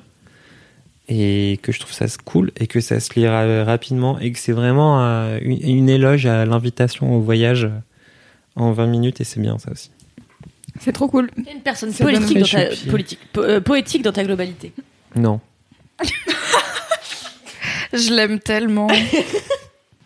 Très bien, donc mon kiff euh, de transition. Euh, alors attendez, il faut que je me souvienne. Oh putain Non Les mais gens les mieux préparés d'Internet c'est juste que j'ai besoin d'avoir euh, le nom sous les yeux car déjà je suis pas sûre de le prononcer correctement. Casey Neistat? Pas du tout. Ça aurait pu, mais non. En fait, j'ai découvert récemment une nouvelle série que j'aime vraiment beaucoup, qui s'appelle Ungelewand. tu te mets des challenges à toi-même, Loulou, quand même. J'ai, c'est peu de chance que j'ai bien prononcé ce mot. Enfin, ces deux mots. N'hésitez pas si vous habitez ces deux mots. si vous Unglevlen- Alors donc c'est pas c'est pas Ça espagnol. s'arrête tout attendez, Junge Ah, Lovende. D'accord. Je sais pas si ça se prononce comme ça si vous C'est habitez en Norvège. Si Ah, vous habitez en. Norvège, n'hésitez pas à me Euh, dire. On t'aurait dit si ça avait été de l'allemand. T'as deux spécialistes de l'allemand ici, donc euh, voilà. Pourquoi tu m'inclus là Parce que t'es de Strasbourg Mulhouse Ah oui, bon, Colmar, pareil. pour être précise. voilà, Brunstadt, si tu veux rentrer dans les détails, mais ça n'intéresse Brunstadt. personne. Brunstadt Brunstadt. Yo, En vrai, y a pas de bonjour. Ich bin müde. Allez. Kartoffel Je suis fatiguée, c'est la seule chose que c'est dire Fabrice Florent. Il le dit Fabrice. très Ich bin müde. Et après, il rigole. il y avait un pote de Léa Castor qui était allemand au bureau qui est venu déjeuner et donc bah il parlait en anglais avec les gens parce que voilà et Femme a voulu lui dire ich bin müde en allemand et le mec l'a fait répéter trois fois et après il a dit oh I am tired Femme il est parti Excellente anecdote. Oh là là. bisous Femme Bisous, Fab. On adore. Euh, donc, Hingelwand, euh, c'est une série norvégienne. Et en fait, je l'ai découverte parce que euh, j'avais une pub avant euh, une vidéo YouTube. Et j'ai entendu que ça parlait norvégien. Et j'ai regardé euh, Scam, euh, une série... euh, ta une- config, hein. une autre série norvégienne. Mais non, mais je vais t'expliquer d'où ça sort. Euh, en fait, j'ai regardé Scam, une autre série norvégienne dont on avait parlé fut un temps avec Allison dans un C'est ça qu'on aime, l'ancêtre de Laisse-moi kiffer. Euh, et je me suis pris de passion pour cette série que je, je trouvais très bien. Et donc là, je mets une vidéo YouTube et je vois que ça, ça parle norvégien parce que je me souviens en fait de quatre mots globalement, euh, genre euh, trois par quoi, exemple. le- quoi je sais Fan, plus. fan, fan, Je sais quand je l'entends, mais je saurais pas te le dire. fan, fan, fan, fan, ça veut dire merde. Ah. Ouais, c'est ça. Fan, fan, fan. Fan, fan. En fait, ça veut dire merde, fan, mais il le répète plusieurs fois. Fan, fan, je fan, crois fan, pas du tout. Tu dis fan, fan. Non, Tu dis merde, merde, merde, merde, merde. Non, c'est vrai. non, pour de vrai, fan, fan, fan, fan. Envoyez un mail à merde en norvégien à mademoiselle.com pour dire à Cédric qu'il a tort car je ne le crois pas ouais, mais Merci, allez- j'ai essayé de prendre une photo, mais j'avais pas mon téléphone. Kalindi a posé nonchalamment son micro entre ses seins et il tient alors qu'elle est pas vraiment allongée. Comme ça, elle n'a pas à le tenir. Et ça, c'est beau. Comme ça, je peux boire ma bière, jambes écartées. Posé avec mon micro. Magnifique. Ouais, je fais ça. Et donc, euh, comme j'entends que ça parle norvégien, je me dis, oh, trop bien, ça se trouve, c'est une nouvelle saison de Scam As humans, we're naturally driven by the search for better. But when it comes to hiring, the best way to search for a candidate isn't to search at all. Don't search, match with Indeed. When I was looking to hire someone, it was so slow and overwhelming. I wish I had used Indeed. If you need to hire, you need Indeed. Indeed is your matching and hiring platform with over 350 million global monthly visitors, according to Indeed data, and a matching engine that helps you find quality candidates fast. Ditch the busy work. Use Indeed for scheduling, screening, and messaging so you can connect with candidates faster. And Indeed doesn't just help you hire faster. 93% of employers agree Indeed delivers the highest quality matches compared to other job sites, according to a recent Indeed survey. And listeners of this show will get a $75 sponsored job credit to get your jobs more visibility at Indeed.com slash podcast. That's Indeed.com slash podcast. Terms and conditions apply. Pas du tout. bah écoute, on sait jamais, on peut espérer, ok? C'est d'ailleurs, si vous n'avez pas vu Scam, n'hésitez pas à aller regarder Scam. C'est une excellente série sur l'adolescence qui est Mais très du bien. coup, pendant les six premiers épisodes de Young Guns, tu pensais que c'était Scam Mais ou- non, bien sûr que non. J'ai vu une, une bande-annonce sur YouTube et je me suis dit, tiens, c'est quoi? Et en fait, au lieu de passer la pub comme je fais d'habitude, j'ai attendu la fin. J'étais là, je veux savoir quelle est cette série, donnez-moi le nom et donc euh, en français ça, ça s'appelle Meilleurs Espoirs, ce qui est un peu nul. Je préfère donner le nom en norvégien, même si je le prononce mal. Deuxième chance. Et, euh, et en gros, li- Essaye encore.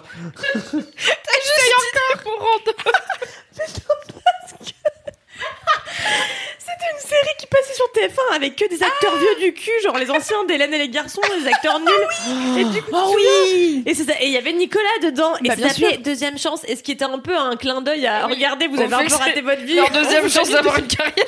Ah, c'est chaud. Ah oui, je me souviens de ça.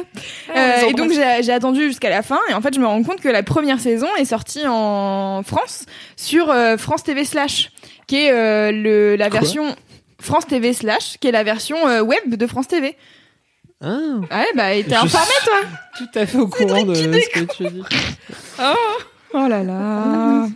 Et donc, euh, donc France TV slash, en fait, ils sont en train de faire euh, Scam version française. Donc en fait, ils sont en train de réadapter toutes, euh, toutes les saisons de Scam euh, norvégienne en français. Donc c'est vraiment du copier-coller. Ils ont juste traduit et ils font les mêmes scénarios. Ce qui est Mhm. quand même bien parce qu'en fait ça permet de découvrir euh, cette, euh, cette série, c'est cool. Euh, mais donc du coup là ils ont euh, sorti cette série et c'est en VO STFR toute la première saison. C'est euh, six épisodes de 30 minutes. Et donc en gros c'est l'histoire de trois meufs Euh, et en fait, euh, tu pars de, du personnage de Elise, qui est une nana qui revient des États-Unis où elle veut faire du stand-up. Et en fait, elle revient, elle est censée revenir en Norvège euh, trois jours histoire de renouveler son visa et de repartir. Et bien sûr, elle se fait refuser son visa car la meuf à l'ambassade lui dit "Vous voulez travailler? Elle fait non non je veux juste euh, faire du stand-up des trucs genre voilà quoi. Et donc l'autre elle lui dit bon bah bye en fait vous revenez quand euh, vous aurez des sous car a priori euh, vous allez travailler illégalement. Bye. Et donc du coup en fait elle se retrouve euh, elle a 25 piges et elle se retrouve à revenir euh, en Norvège alors qu'elle avait pas du tout prévu. Donc elle retrouve ses deux meilleurs potes. Et donc elles sont toutes les trois un peu genre euh, à mi-vingtaine à se dire qu'est-ce qu'on fout de notre vie à essayer de rentrer. Donc euh, il y en a donc il y a euh, Elise qui veut euh, rentrer euh, enfin qui veut rentrer aux États-Unis pour euh, faire du stand-up. Euh, Il y a Alex qui veut devenir comédienne et qui essaie de rentrer au conservatoire. Ça fait déjà la troisième fois qu'elle passe les concours et qu'elle l'a pas et donc elle est saoulée. Et il y a comment elle s'appelle la dernière Est-ce que tu viens de clasher la meuf de la Oh, vieille meuf Et toi qui voulais être actrice, Kalindi, on en parle ou pas? Bon. Le podcast du kiff De la bonne humeur Et des règlements de compte. Euh, Et la troisième, j'ai perdu son prénom. Elle s'appelle Ninon et elle, elle veut euh, écrire. Mais sauf que son taf euh, au quotidien, c'est de bosser pour un traiteur, de- donc euh, vraiment peu ce qu'elle fait euh, dans sa vie.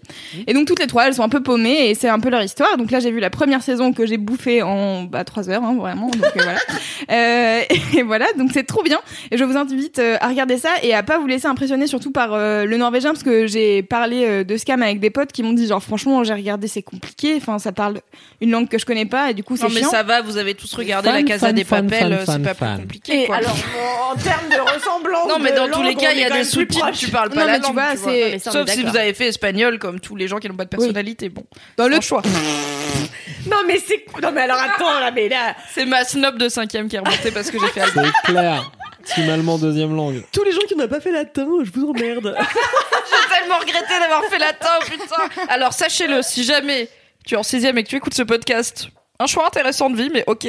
Si tu es en sixième et qu'on te dit fais latin, il y aura un voyage en Italie, ne, ne dis pas oui, parce qu'en fait tu vas faire Non. trois putains d'années de latin et après tu vas aller en Italie dix jours, clair. ce qui est sympa. Mais en termes de ratio, c'est perdu, c'est nul. Voilà. Fais plutôt grec ancien. C'est probablement le message. Russe. En vrai, c'est probablement le message le plus important qu'on ait passé de tous les laisse-moi kiffer. Non, mais je de trouve. ces Non, mais c'est vrai. 21 Si- heures et demie de podcast que vous avez écouté. Si une Mimi à l'époque m'avait dit Meuf, tu vas jamais partir en Italie, et en vrai, le latin c'est pété du cul, j'aurais fait Génial, je vais pas faire ça jusque en fucking terminale. Merci Mimi de le Putain, vraiment vous êtes en train de niquer mon gros kiff, c'est faire du latin. Mais pour revenir, tant qu'on parle, tant qu'on parle des langues chiantes. Oui. Donc, euh, pour revenir euh, au Le norvégien. non, mais c'est juste que c'est pas bon. Bon, c'est pas à la base euh, très facile de comprendre. D'accord. Mais dans le dans le tout premier épisode de Laisse-moi kiffer, souvenez-vous, euh, on parlait de Terrace House où ça parle japonais. Et en vrai, le japonais, je capte rien non plus. Et c'était un peu compliqué. J'étais là, genre, je ne peux pas faire autre chose, même manger une bouchée. J'ai pas compris ce que vous avez dit dans les trois secondes où je regardais pas. Et donc, c'est un peu pareil euh, pour le norvégien. Mais en fait, on s'y fait. Et au fur et à mesure, ce qui est cool, c'est que t'apprends des mots. Enfin, t'apprends des mots. Je peux pas vous répéter le, le chiffre 3, mais tu les comprends quand ils le disent. retenu quoi. Et euh... La plus nulle de la. vas-y. Quand je vais pas répéter, j'ai failli faire prout prout. Ah, répétez, répétez, prout prout. Excellent. Elle est en forme, Kalindi, ce soir. Potentiellement, parfait. On a la meilleure Kalindi du monde. Elle a commencé ce podcast en disant, je vous préviens, ça va pas être très bien. C'est clair. Ça fait, bon, je trouve que ça fait partie des meilleurs qu'on ait fait jusqu'à présent. hein. Oh oui, qu'est-ce qu'on rit. On rit bien. Euh, Qu'est-ce que je disais Donc je vais pas répéter.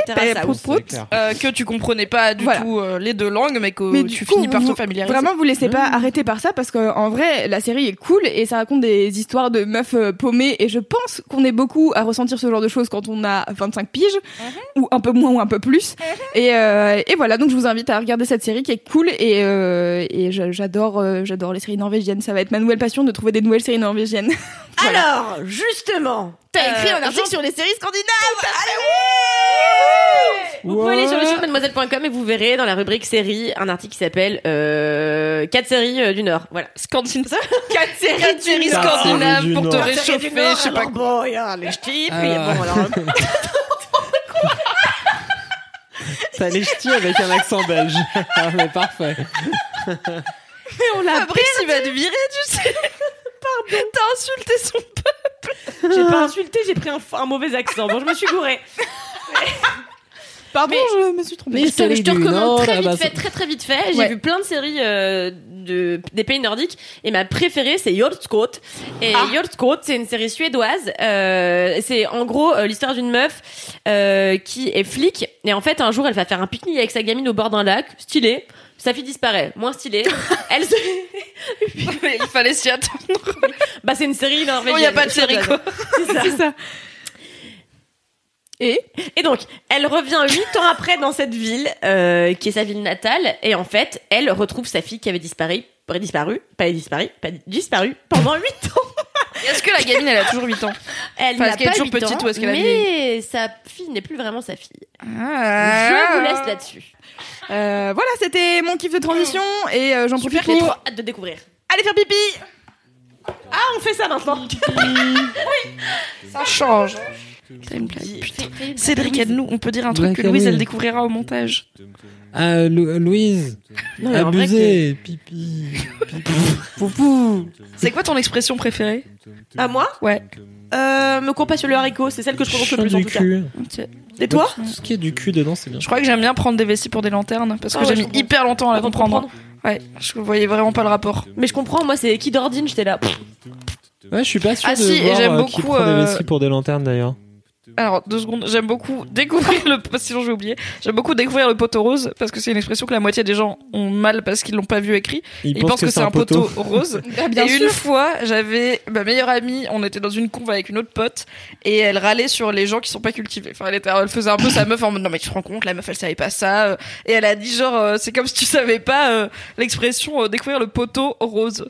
Et avec ma pote on s'est regardé, on était là. Vieille On va meuf pouvoir lui dire, ça va être trop bien. C'était génial. Voilà, bisous Soso. Donc euh, on enchaîne avec les gros kiffs Oui Ouais. Alors qui veut Petit faire générique euh, Ah oui. Le, gros kiff, c'est comme des mini kiffs, mais ils sont super ultimes de ouf. Ouah, truc de ouf Ah, c'est un super jingle, bravo Cédric. Je pense que ça ne nécessite pas. pas qu'on reprenne en cœur. Je pense que c'est bien. Bravo, bravo. Le respect. Mimi? C'est dur d'enchaîner. Pardon. Désolée. J'ai dit deux mots et ça vous met pas bien, mais j'ai plus rien. Bah, le respect, c'est quand même le truc qui invoque le plus Julien des Marseillais, si tu veux. Donc pour moi, le respect, c'est un mot maintenant qui n'a C'est plus de pas sens. les problèmes C'est un autre les problèmes. Écoute, Mimi, euh, va faire un tour à la télé, on en reparle après, quoi, s'il te plaît. Je connais rien à ce. Donc, euh, mon gros kiff. C'est alors mon gros kiff. Sachez que j'en parle ici pour m'obliger à m'y tenir parce que maintenant je vous l'ai dit, donc euh, vous le savez. C'est que j'ai acheté une cigarette électronique. Euh, Moins car, cancer euh, du poumon. Peut-être d'autres cancers, on si sait voulais pas. Cancer. oui, mais j'allais fumer ma clope électronique. J'allais vapoter. Je vais pas te dire, Cédric, tu vas aller vapoter, car je ne suis pas une mauvaise personne. Donc je te dis, tu vas aller fumer. Car on va en pause clope, sauf que moi je ne clope pas. Ah là là. Parce que donc, euh, petit topo sur ma life, je fume un paquet, enfin un peu moins d'un paquet par jour depuis que je suis en terminale. Ne faites pas ça. Ne faites pas ça. Je suis maintenant plus du tout en terminale depuis quelques années, Ne faites pas ça. au moins, et euh, je n'ai jamais arrêté de fumer pour plein de raisons, dont l'addiction, mais dont aussi une une, un- une absence d'envie d'arrêter. Ne faites pas ça. Voilà. Et euh, j'avais essayé. Et donc, quand il y a eu la clope électronique, je me suis dit cool, ça peut être un truc qui peut m'aider à arrêter, puisque ça, ou au moins à réduire, puisque ça a l'air d'aider plein de gens. Ne fais Sauf pas ça. que Pardon, C'est je me là, suis trompé. Donc voilà, fumer c'est mal, vous le savez, on vous l'a dit, on peut peut-être arrêter de le dire parce que de toute façon tout le monde le sait, fumer c'est pas bien, ne le faites pas, ça ne sert à rien. C'est mieux de ne pas fumer. Mais en attendant, je fume. Quand on a commencé, on est dans la merde. Voilà, généralement. Et en fait, j'avais essayé deux fois dans ma vie pour de bon d'arrêter de fumer. La première fois, je me suis pété la cheville et j'ai eu 4 jours, 40 jours de plâtre et j'étais là, bah, on va peut-être pas enchaîner les deux. Donc voilà, on va peut-être pas cumuler euh, les épreuves de la vie. Donc euh, j'ai continué à fumer. Ne faites pas ça. Et euh, la deuxième fois, c'est tombé euh, cinq jours avant euh, une campagne de diffamation à l'envers de Mademoiselle. Voilà, c'était en septembre 2016, c'était Good Times. Donc encore une fois, j'ai dit Hmm, un combat à la fois. Je vais déjà encaisser ça et ensuite peut-être j'arrêterai de fumer. C'était il y a. un Donc, Mais est-ce qu'on pas doit peur se de méfier déclencher ouais, Ouais. un act of God euh, en Peut-être arrêtant de que- fumer à chaque fois Mais alors, peut-être que le seum va arriver Et vous ne pourrez pas Cool. prouver que c'est moi. Eh ben, je vais regarder la, mi- la vidéo de Non, Michel mais- Rapaport euh, plusieurs fois, comme ça, euh, ça me. Ça me fait Non, mais en plus, parce que- Rapaport Ouais On est passé de Michael Rappaport à Michel Rappaport. Non, mais parce que J'ai qu'est-ce rien qu'il pour ma fait défense. Là, je suis en train de parler aux gens qui peut-être euh, fument et ne savent pas comment réduire. Voilà.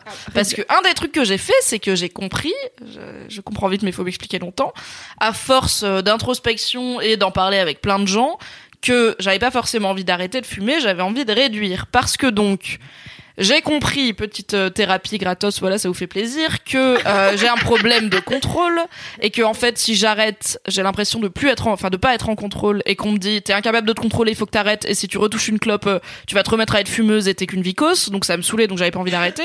Mais quand je me suis dit je pourrais réduire et être cette meuf qui fume de temps en temps en soirée et genre ça lui manque pas, je suis là putain ces gens ont tellement de volonté, genre ils fument que quand ils en ont vraiment envie et ils ont pas besoin de fumer tout le temps. Waouh. Et ben que peut-être je pourrais devenir cette meuf là, donc je ne suis pas partie dans l'objectif d'arrêter la cigarette mais de réduire drastiquement et de, de faire des économies car ça coûte Oui. 7,70€ le paquet. À raison d'un paquet par un jour et demi max, euh, ça chiffre, voilà. Oui. Et du coup, j'ai fait ma petite vie, je me suis renseignée, j'étais en boutique pour tester des cigarettes électroniques, machin, j'ai acheté sur internet car c'était moins cher sur internet, mais je retournerai en boutique probablement acheter des liquides car je soutiens les petits artisans de mon quartier qui vendent des liquides pour vapoter. Produit, Avec on des têtes de mort. Milan, c'est quoi Tiens. Et du coup, c'est ma première journée à la cigarette électronique. Et mon objectif, c'était, t'as le droit de fumer une clope le matin et une le soir. Et le reste du temps, tu vapotes. Et je l'ai fait. Donc je Bravo, suis contente. bravo, et ça m'a pas Mimi. manqué. Voilà. Mais bravo Mimi Bravo moi, oui. Bon.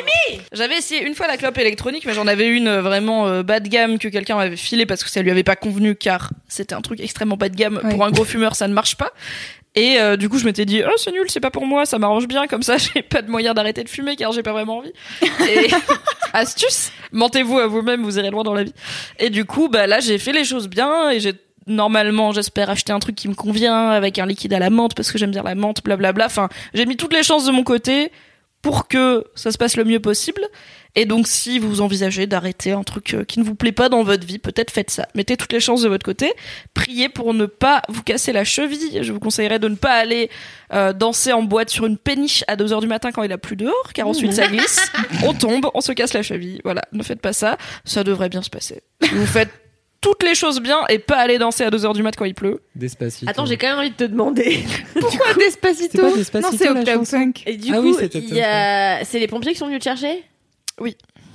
Voilà, Ah, j'étais l'attraction de la soirée. Ah bah attends. tu m'étonnes. Et ensuite, je suis arrivée aux urgences. Du coup, j'étais toute seule parce que à la base, donc, ok, story time. Comment je me suis pété la cheville À la base, je voulais pas sortir. euh, j'avais la flemme. J'habitais, à- enfin, c'était quand j'habitais à Lyon. J'avais la flemme. Je suis un peu une mamie. Et euh, c'était le la veille du 1er mai, donc le lendemain c'était férié. Et j'ai une pote qui est venue et qui m'a dit ah bah avec mes potes on va au Sirius. Alors les Lyonnais et Lyonnaises sauront que le Sirius c'est une péniche. euh, club euh, qui est pas ce qu'il y a de plus cool mais bon ok. Mais elle m'a dit ah bah avec mes potes on va au Sirius tu veux pas venir? Et je me suis dit allez Mimi pour une fois demain c'est férié t'as pas d'excuses. Bouge ton cul de chez toi arrête d'être une mamie et va avec cette pote que tu adores euh, rencontrer ses reste potes chez toi. tu le son reste chez Watt vraiment. J'aurais dû regarder Game of. Thrones j'aurais été mieux. Et euh, En boucle, en boucle, en boucle. arrête de faire que PDC devienne un truc je te vois essayer FBI faut se Oui. au nez. Pas intéressant. Et donc, euh, j'ai été sur la péniche. J'ai probablement consommé un petit peu trop d'alcool. Ne faites pas ça chez vous. Et ni, ni sur une péniche d'ailleurs. Et en fait, ma pote a fini par rentrer dormir chez moi car j'habitais à 3 minutes, ce qui, était une des raisons pour lesquelles j'y étais pour allée. rentrer à pied. C'est que je m'étais dit, t'as même pas d'excuses. C'est à 3 minutes de chez Watt, euh, t'habites à côté des quais, c'est la péniche, enfin vas-y. Euh, moi, j'étais euh, donc euh, passablement hydratée, en train de danser, ce qui m'arrive très rarement, donc j'étais contente. Et euh, elle m'a dit, ouais, je vais rentrer. Je lui ai dit, bah vas-y, euh, je reste un peu et puis je te rejoins. Je me suis cassé la gueule sur le sol mouillé, sur du Uptown Funk, euh, d'une hauteur à peu près de la taille d'un trottoir. Comme j'ai une oreille interne con du cul, je me suis, je suis bien tombée. Et du coup, je me suis double fracturé la malléole à l'intérieur et à l'extérieur. Donc j'ai essayé de me relever. Mon corps a fait frère, non. Donc euh, je pleurais, j'avais très mal. euh, J'étais encore une fois peu sobre. Les pompiers sont arrivés, grosse attraction. Ils m'ont emmené à l'hôpital d'à côté. À l'hôpital, ils ont voulu, enfin ils m'ont fait attendre. J'étais là, j'ai mal et tout. Mais en même temps, j'étais. C'était compliqué. Euh, ils m'ont emmené faire une, frac- une radio et en fait quand ils font une radio pour une fracture ils doivent te mettre ton os dans un certain angle qui est généralement le pire angle en termes de douleur. Donc j'ai insulté le gars. Il était j'aimerais lui passer un message. Je suis désolée euh, vieille urgentiste quinquagénaire. Un peu rugue mais pas vraiment méchant. Parce que je pense que je t'ai vraiment traité de connard alors que tu faisais ton travail. Et ensuite euh, j'ai été opérée voilà. Et on m'a mis des on m'a mis des vis euh, dans le pied Yes. et que j'ai toujours d'ailleurs. Je, je les embrasse et euh, j'ai eu 40 jours de plâtre plus euh, 40 jours de rééducation. Je me sens proche de toi. Yes. Toi aussi t'as des vis J'ai- Non, j'ai pas de vis, alors je suis pas une bolosse à ce point-là, mais... Je ne me confierai plus. mais non, mais Elle te dit que- je me sens proche et après elle te plante un couteau quoi. Ça c'est Kalindi, ça, ça c'est les femmes, on ne peut pas leur faire confiance. Je me suis fracturé euh, la malléole. euh, pas, euh, alors je me suis, je me suis pété, je me suis écrasé la malléole et, Hey et fracturé l'astragale euh, en ratant une marche aux Beaux Arts. Bon, C'est poétique. Euh, j'étais en train de, et en fait juste je descendais les escaliers. Il y a une panne d'électricité. C'était noir. J'ai raté une marche. une. Du plâtre, ce que tu veux. Ah ouais. Un mois après, euh, un mois et demi après, c'était guéri. Je pars en Bretagne, je sors du train, j'étais en ballerine, je marche cinq minutes, ma copine me fait rire, je tombe du trottoir. L'autre cheville. Non. Si, l'autre. voilà. Si contente que t'aies partagé ça avec moi, merci. Mais les vides bolos de Kalindi, qu'est-ce que vous voulez Ah, non, de mieux dans la vie pour rire deux plâtres et vous temps. dire que vous non, non, fini. ça va. Ah. Qui croyait qu'elle a eu les deux plâtres en même ça, ce serait doux. Mais j'ai un pote, Nicolas, il s'est pété les deux chevilles en même temps lors d'un concert. Et après, il pouvait plus sortir de chez lui. Histoire véridique, Nicolas, si tu nous écoutes, Ah, tu nous putain. écoutes pas, mais peut-être un Alors cela tu dit, moi j'étais tellement golemont en béquille que je suis pas sortie de chez moi non plus. hein. Non, mais t'as vu comment c'est une galère? C'est T'avais pas des horrible. cloques aux mains, genre? Non, je m'en servais pas. J'avais une chaise à roulettes et je télétravaillais, j'étais chiant. La meuf la plus feignante. Non, mais vraiment, j'ai essayé et j'ai failli. Genre, il y a un- vraiment un moment où j'ai dérapé, encore une fois, équilibre nul, masse musculaire zéro. Et j'ai failli, genre, j'ai posé une seconde mon mauvais pied, celui qui était dans le plâtre, et j'étais là. Est-ce qu'on a vraiment envie de prendre le risque de se balader en béquille et de retomber sur son putain de pied con? Non. Non. Putain, Donc, j'en ai pas. C'était l'hiver? C'était en mai. Ah, ça va. Il y avait pas de verglas ni rien, j'étais chez moi, j'étais juste golemon. J'ai une question de la plus haute importance. Oui. Euh, tu bipes aux aéroports? Sinon, je les aurais fait. Ah, C'est une vraie bonne question. Très J'allais belle question. j'allais poser la même, ouais. non, la sinon merde. je les aurais fait enlever parce que tu peux te faire enlever normalement les vis une fois. Donc j'ai deux vis et une petite plaque. Euh, une fois que tout est cicatrisé, euh, oui, Ouais. voilà. euh. Stylé presque. en titane, mais comme elles sont petites et en titane, je sais pas, ça habite Ah pas. ouais, Donc, euh, mais il m'a dit quand même parce que l'été d'après, j'allais au Maroc chez ma famille et j'ai dit ça va, je peux prendre l'avion. Il m'a dit je te conseille de prendre ta radio avec toi, comme ça si jamais tu bipes, Ouais. genre tu bipes à ta cheville, t'es pieds nus et tout, et il commence à t'embrouiller, t'as ta radio qui prouve que Que t'as un un truc dans le pied, mais normalement tu T'as quoi quand t'es pieds nus, il verrait à la si cheville. cet homme n'a jamais vu d'arme à feu de sa vie. C'est grand, Oh là là là là. Donc je l'ai prise la Très bien. première fois, mais je n'ai pas. Mais du coup, on t'a opéré, on t'a ouverte pour te mettre. euh, Oui, oui. Ah, et Non, alors, par mais vraiment, je, je peux faire un podcast entier sur mon opération, ça va être long, quoi. Enfin, c'est c'est peut-être Bah, long on comme. fera un euh, épisode spécial, laisse-moi kiffer Voilà. sur l'opération Mais de Lily. attends, t'as pas fait un podcast déjà sur Mademoiselle? J'ai fait un podcast sur les fractures et la rééducation il y a longtemps, Mmh. Ouais, c'était il y a avec longtemps. donc moi qui parlais de ma cheville, euh, Clémence Bodoc, notre rédac chef bien aimé, qui s'est Parlait de ses pété les deux poignets en Eh oui, elle a snowboard fait- en même temps. Elle est tombée en arrière, elle a tendu ses bras en arrière par réflexe pour se rattraper, Ah. et ses deux poignets ont fait snap. Quel Et-. Alors attends, tu l'as pas connu à cette époque, t'aurais ri.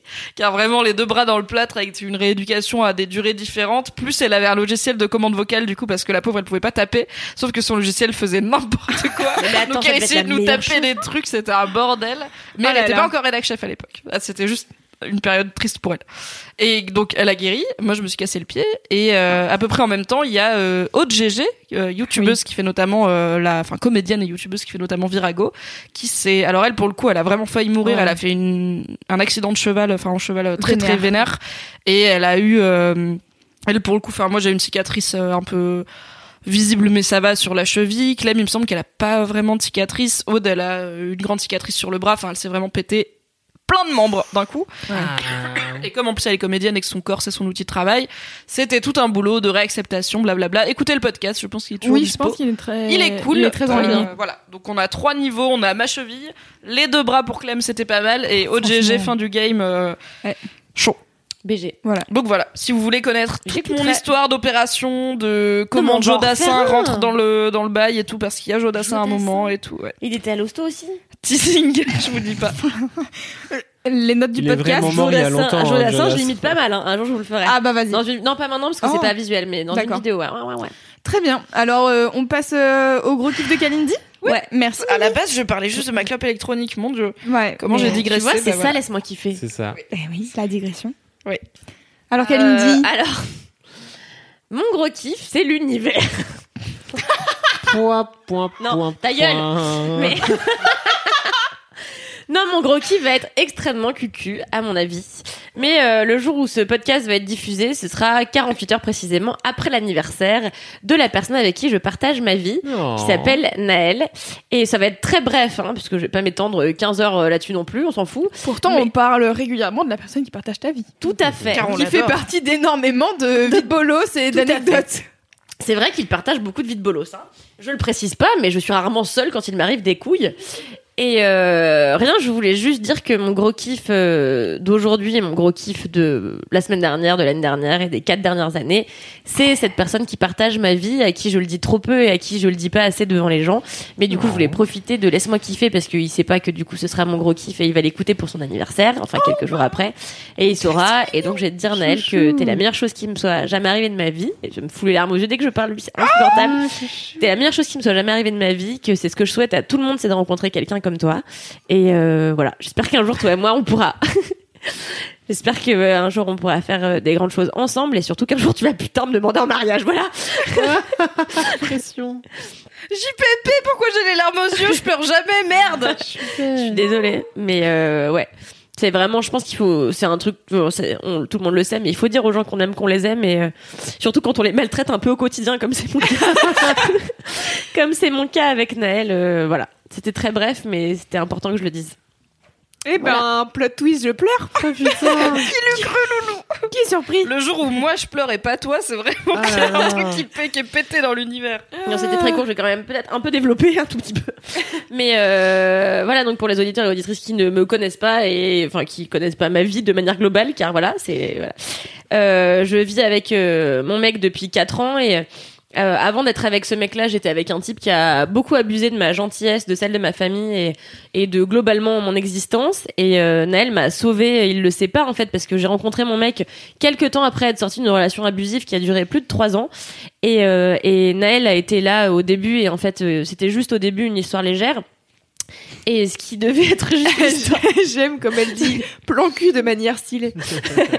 et ce qui devait juste être une histoire légère et une histoire qui m'a sauvée de un truc euh, très dur qui m'arrivait et euh, et donc c'est pas juste euh, une histoire euh, d'amour c'est une histoire de plein de choses c'est vraiment un type qui m'a qui m'a fait grandir et qui m'a appris à ranger mes affaires ce qui vraiment est très euh, Et à faire le ménage. ce qui est louable, à faire le ménage et qui surtout est une personne, et c'est pour ça que je dis que je souhaite à tout le monde de rencontrer quelqu'un comme ça, c'est quelqu'un d'une gentillesse euh, qui est extraordinaire, comme je, je rencontre peu de gens qui sont d'une gentillesse pareille, qui est compréhensif, qui est intelligent, et voilà, donc euh, je t'aime mon cœur, je te fais des gros bisous. Voilà C'est si mignon. Oh Un peu my god. Oh my god. Bah, moi, mon Bon, allez, on passe vite à autre chose. Oui. Mon gros kiff, c'est Naël. Alors, euh, T'aurais dû le dire au début, on aurait fait un épisode adorable, spécial Naël pour son anniversaire. Ah oui. Allez, on enchaîne du coup. on enchaîne. Je sais On va même pas rester, c'est on va pas rester dans l'émotion comme ça, même si on adore ça. Ah Mon oui, gros non, je voulais. Ouais, mon gros kiff, c'était une autre BD en fait. Ah bah c'est formidable. Ouais, j'ai lu beaucoup de BD ces derniers temps. bah tu fais bien. on va t'appeler c'est- Fnac, Cédric, vraiment. Mais c'est très bien les BD. Ou Tu sais que Cultura si vous êtes en dehors de Paris. alors, Mais enfin, il y a des Fnac partout. mais oui. Dans les grandes villes. Et il y a des euh, Cultura, Mais à Valence, oui, dans la Drôme, il y a Cultura, 60 et 000 Cultura pélos, il y a une. Fnac et il n'y a pas de Cultura. J'ai euh, une anecdote avant que tu commences à parler de cette BD. J'ai écouté la dernière fois le tu- quoi? Hijack, non, vas-y. Mais non, mais parce que sinon je vais te couper la parole pour un truc. euh, voilà. Non, mais Euh, avec je- plaisir. la dernière fois, j'ai écouté euh, Remède à la mélancolie, dont- une émission dont j'ai déjà parlé qui est sur France Inter, avec Mouloud Achour qui parle de chien blanc. et qui dit à quel point euh, il trouve ça cool et tout. Du coup, j'étais là, genre, ouais, mais moi, je savais avant à quel point c'était cool parce que Cédric il m'en a parlé dans Laisse-moi kiffer. Voilà. c'est Un tout. roman de Romain Gary. Tout à fait. Euh, un roman de Romain Gary. Mais excellent, et, excellent. Moi, j'aime bien euh, Remède à la mélancolie. Et effectivement, c'est aussi une chouette émission. Pour découvrir des choses aussi, si ça vous intéresse justement d'être euh, conseillé par la Fnac, euh, n'hésitez pas. Mais la mélancolie, c'est très bien. Et donc, c'était Mouloud Achour qui parlait de Chien Blanc. Tout à fait. Ah, bah, stylé. Bah oui, parce que euh, bah je sais pas, parce qu'il aime ça, voilà. Je sais pas, le- le- je sais pas pourquoi Bon, j'ai voulu développer parce que bah c'était limpide. Non, non, le, bouc- le bouquin est vraiment génial. Ré- Réécoutez, laisse-moi kiffer numéro. Oui. Euh, je sais plus. Oui, non, T'as BD alors, ton BD. gros kiff, pardon, je suis désolée, Gros je t'ai kiff, BD. hijack en effet. Et en fait, euh, non, non, mais avec plaisir, Loulou, tu peux me hijack quand tu veux. Whenever, whenever. Voilà. C'est une très mauvaise imitation. Whatever, whatever, yeah. Et euh, non, ma, ma- l'autre BD dont je voulais parler, c'était euh, c'est le truc de Riyad Satouf, l'arabe du futur. Ah, trop trop bien. Putain, mais pourquoi c'est pas dans vos kiffs? Genre les meufs sont là, ouais, se trouve, c'est trop Parce bien. que j'ai j'ai pas pas lu lu le le Non, non, j'avais pas. Pareil.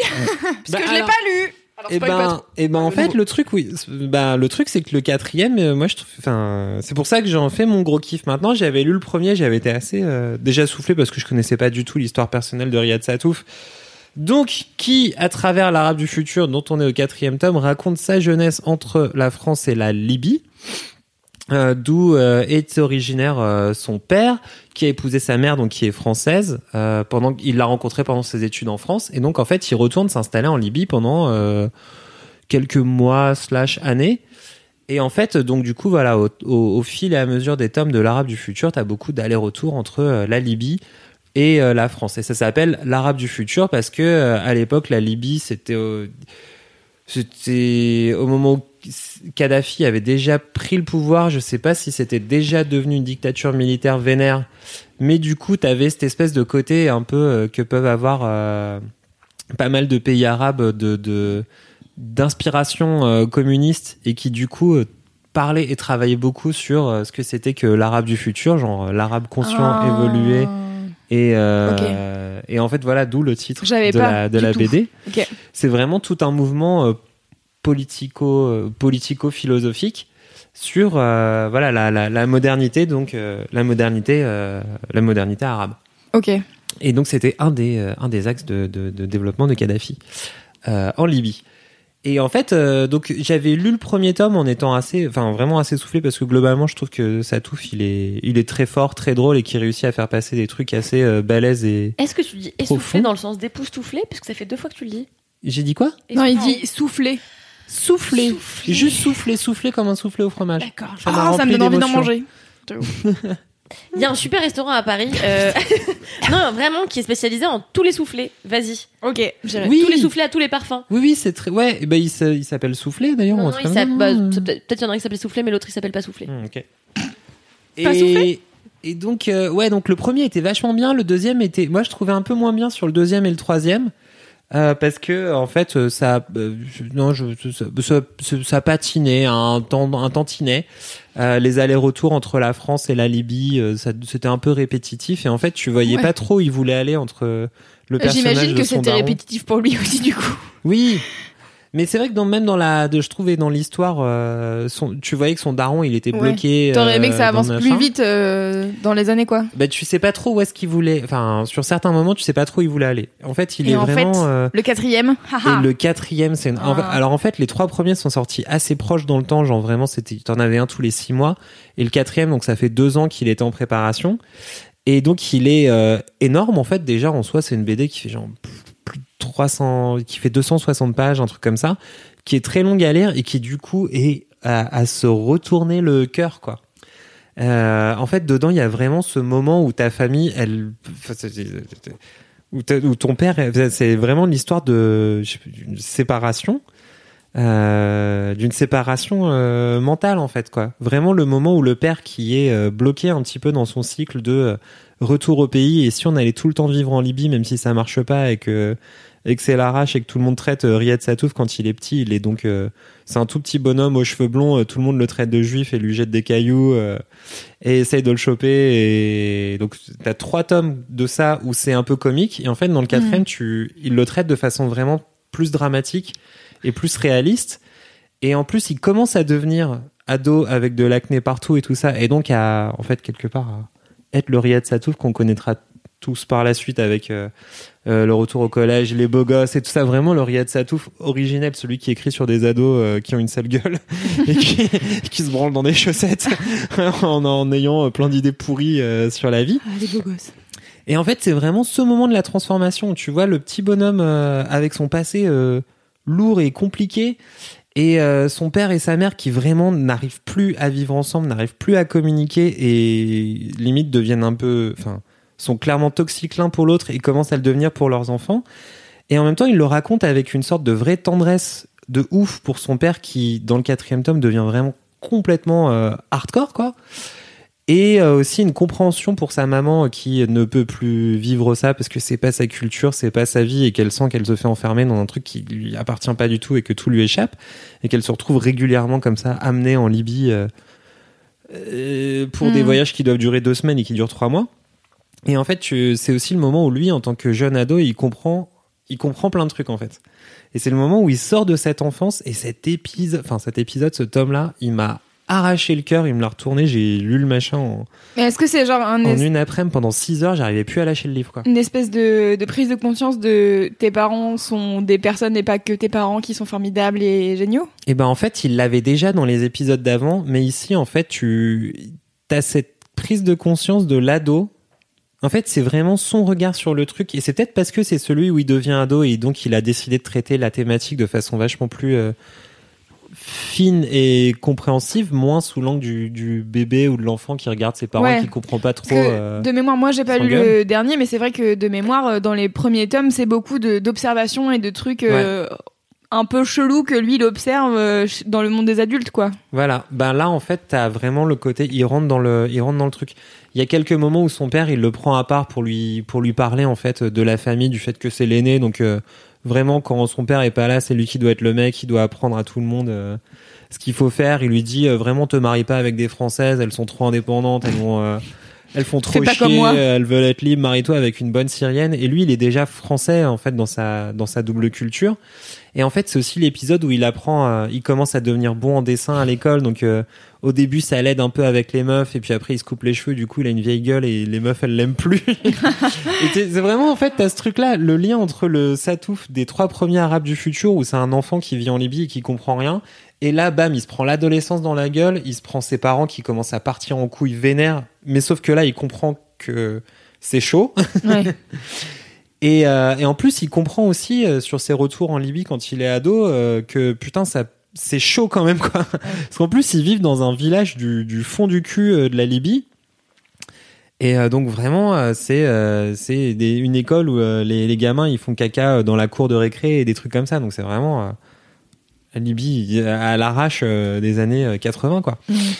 Et en fait, il a jamais un regard, et c'est ça qui est stylé, mais après, les gens, les gens, les gens aux double culture, il a jamais un regard euh, critique. Il a un regard où il essaye d'être compréhensif, mais tout en étant jamais tout à fait euh, français, ni jamais tout à fait libyen. Et du coup, il est dans les deux trucs où, euh, en France, les mecs, ils se moquent de son nom de famille. En Libye, les mecs, ils se moquent du fait qu'il a des cheveux blonds et que c'est un juif. Alors que même pas. c'est juste Ouais. qu'ils ont décidé de l'appeler juif parce qu'il leur ressemble pas et qu'il a l'air, euh, il a l'air un peu trop malin. Et du coup, en fait, il trouve jamais sa place. Et bam, l'adolescence. Donc en prime, voilà, tu n'as pas ta place. C'est déjà une période bof. Bon, Et en plus, bam, cette double culture, elle est symbolisée par tes deux parents, en fait, qui Ouais. du- de plus en plus se cristallisent dans leur propre culture et réussissent plus à créer de ponts. Et en plus, c'est marrant parce qu'il a deux, euh, il a deux petits frères, c'est l'aîné de sa, c'est l'aîné de sa famille, donc euh, tu vois dans, dans, dans sa façon de voir la vie que ses deux petits frères, ils sont pas encore arrivés à ce Mhm. niveau-là, et que lui, il est en train d'émerger à la conscience de plein de trucs d'un coup. Et ça fait de ce machin. Moi, j'adore les œuvres sur l'adolescence et euh, et la fin de l'enfance et tout ça parce que je trouve que c'est vraiment une des périodes de la vie où tout d'un coup tu comprends le monde. Ouais. Genre vraiment c'est comme je pense découvrir la pierre de Rosette et ben à l'adolescence pour moi il y a vraiment ce côté-là. Non mais tout d'un coup plein de trucs que j'ai pas la rêve fond. de la pierre de Rosette. C'est le Champollion, il a réussi à traduire l'égyptien parce qu'il avait une pierre, la pierre de Rosette. Avec Alors la pierre de Rosette, je l'avais. Et en fait, la pierre de bien, Rosette, elle a les hiéroglyphes et du grec ancien ou du latin. Donc faites du latin pour euh, du grec ancien ou du hiéroglyphe, mais c'est rare. pour devenir célèbre si un jour vous voyez une pierre avec des hiéroglyphes. N'hésitez pas. Les hiéroglyphes, oui. on ça fait donnera longtemps. Jouer dans la momie, c'est tout. Avec Brendan Fraser. Mais euh, du coup, ouais, moi, c'est ouais, cette phase de l'adolescence. En fait, t'es tous les trucs que tu sais quelque part dans ta tête quoi. quand t'es enfant, et ben tout d'un coup, tu fais ah en fait c'est ça, ah en fait c'est ça, ah en fait c'est ça, et on- ça arrive rarement dans la vie après de comprendre autant de trucs d'un coup. Non, si, Mm. non, Non, moi je trouve Non, pas. non, C'est vrai, je suis d'accord. Ouais, ouais. Je sais pas, je me, je- j'étais en train de me dire peut-être quand, quand t'as un enfant, mais vu que t'es le seul ici à en avoir un, et que t'as pas l'air de dire que oui, bah non. Non, non, non, clairement, non, tu comprends, non, non, tu, non, tu testes tes limites quand t'as un enfant, mais tu comprends pas spécialement plus de trucs sur la. Je comprends pas ce qui se passe, la vie. mais ça Non, non. pique, très bien. Mais euh, voilà, cette espèce de moment où tu grimpes l'échelle intellectuelle très très vite, sans doute beaucoup trop vite pour ton propre bien. Moi, ça me passionne. Et, euh, et donc, on est en plein sur un tome de l'arabe du futur qui traite à la fois de la double culture, un peu de politique, de philosophie, d'histoire, d'adolescence, de de parents, de relations familiales, tout est euh, franchement c'est écrit avec vachement de c'est vraiment super beau et c'est la classe. Moi, ça me fascine toujours les gens qui racontent euh, leur histoire euh, en livre ou en BD et tout, parce Mm. que je me dis, tout, enfin, tu vois, genre, lui, il parle notamment beaucoup de ses parents. Je me dis, t'imagines ces darons qui lisent ça et qui sont là, genre, le regard de mon fils sur ma vie et sur mon caractère, etc. Je me dis, mais tu dois, tu cherches les problèmes. Je pense Ouais. que les premiers Noël, ils sont compliqués. hein. C'est clair. Ça doit être chaud, quoi.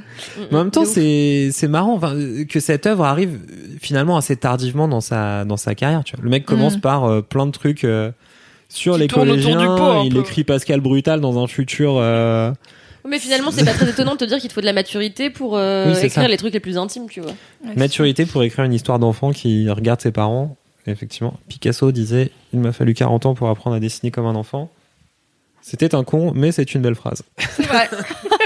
J'aime cette conclusion. si vous ne savez pas pourquoi Picasso est un con, regardez Nanette, le spectacle d'Anna Gatsby sur Netflix. On l'a déjà dit, mais Vous allez apprendre plein de choses. Car il est très bien. Et allez suivre Riyad Satouf sur euh, Instagram parce que il fait souvent Oui. des, il dessine souvent et il écrit des trucs en rapport avec ce qui se passe dans la société, notamment la politique. Et il est quand même assez salé euh, au quotidien.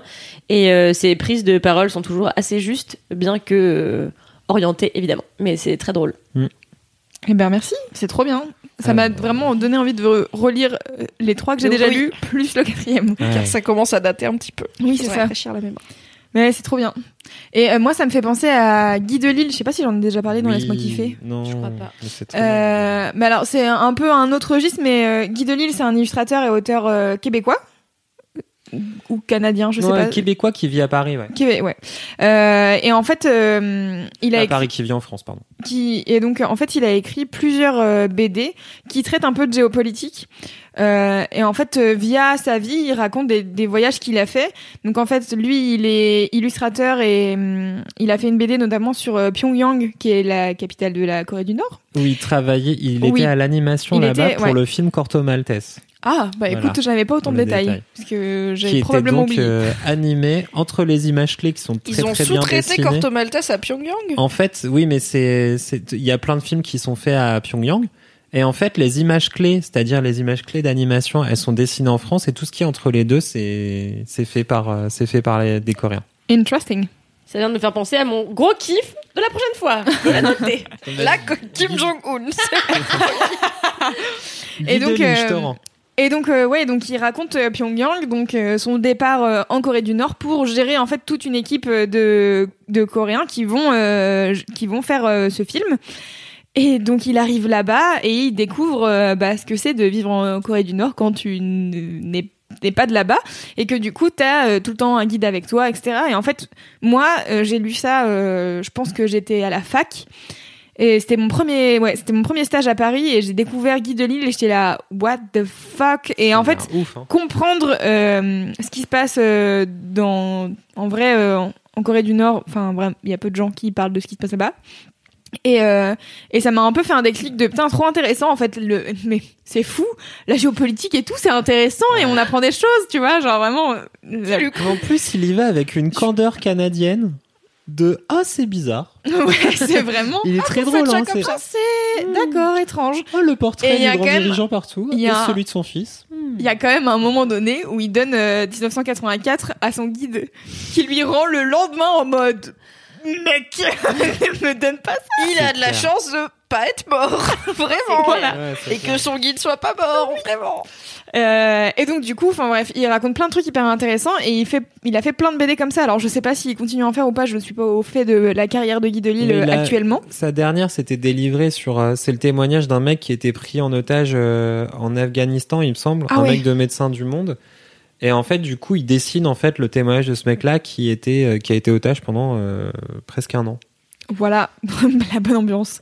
Euh, mais en effet, c'est vraiment des, des BD que je trouve vraiment hyper intéressantes. Il y a notamment euh, tout un moment, donc je crois que sa femme à lui, euh, elle bosse justement pour Ouais, Médecins c'est du un Monde. peu plus tard en fait. Sur, c'est sur Jérusalem Oui. et un autre euh, en Birmanie. Ouais, c'est les chroniques birmanes.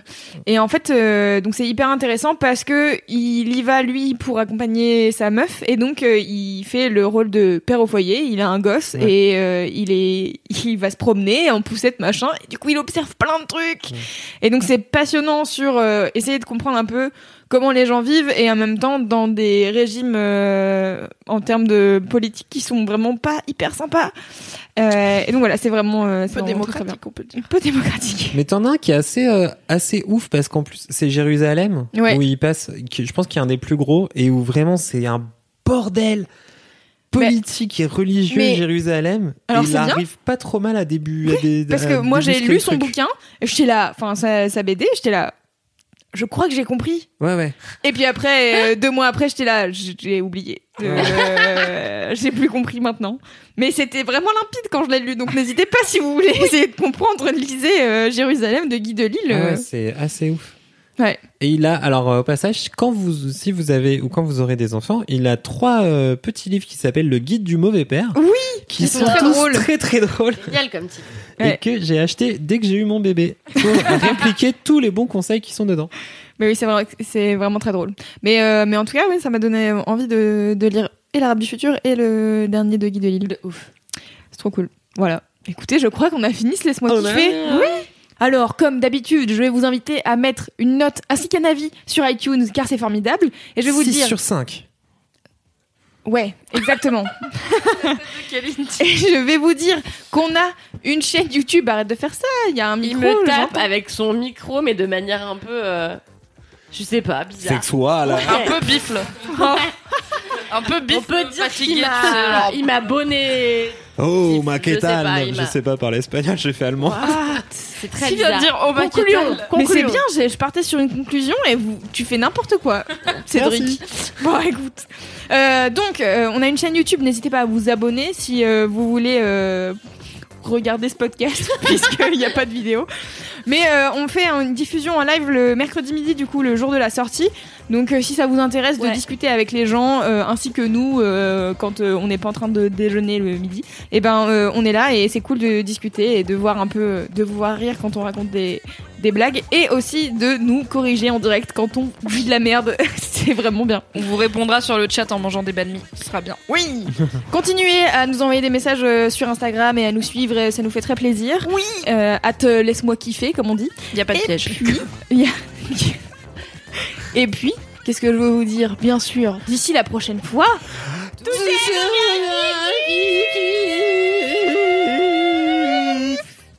Allez, Mimi, putain. Mais laisse tomber. Rabat- Ja- Ja- Jacotte Rabalouage, on l'appelle dans le Oh, métier. c'est clair. N'hésitez pas à arrêter de fumer si vous voulez arrêter de fumer. Bisous. Ah, rabat joie. C'est la fin.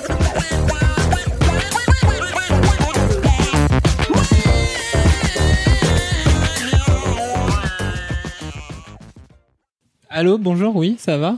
Ça marche le, le, les volumes? Ah, ça tourne. Allez. Ça tourne. hein. Ah, ça tourne. Comme une table de Ça Ouija. tourne au Jupiter. Ah, ça tourne, manège. Pas bien, Pas mal. ça mal. tourne, boule. mais pas bien. Mais pas bien. jalouse de mon Mauvais. talent, quoi. Mauvais. Tellement de jalousie. Et pourtant, ça tourne. Jalousie, des jalousies.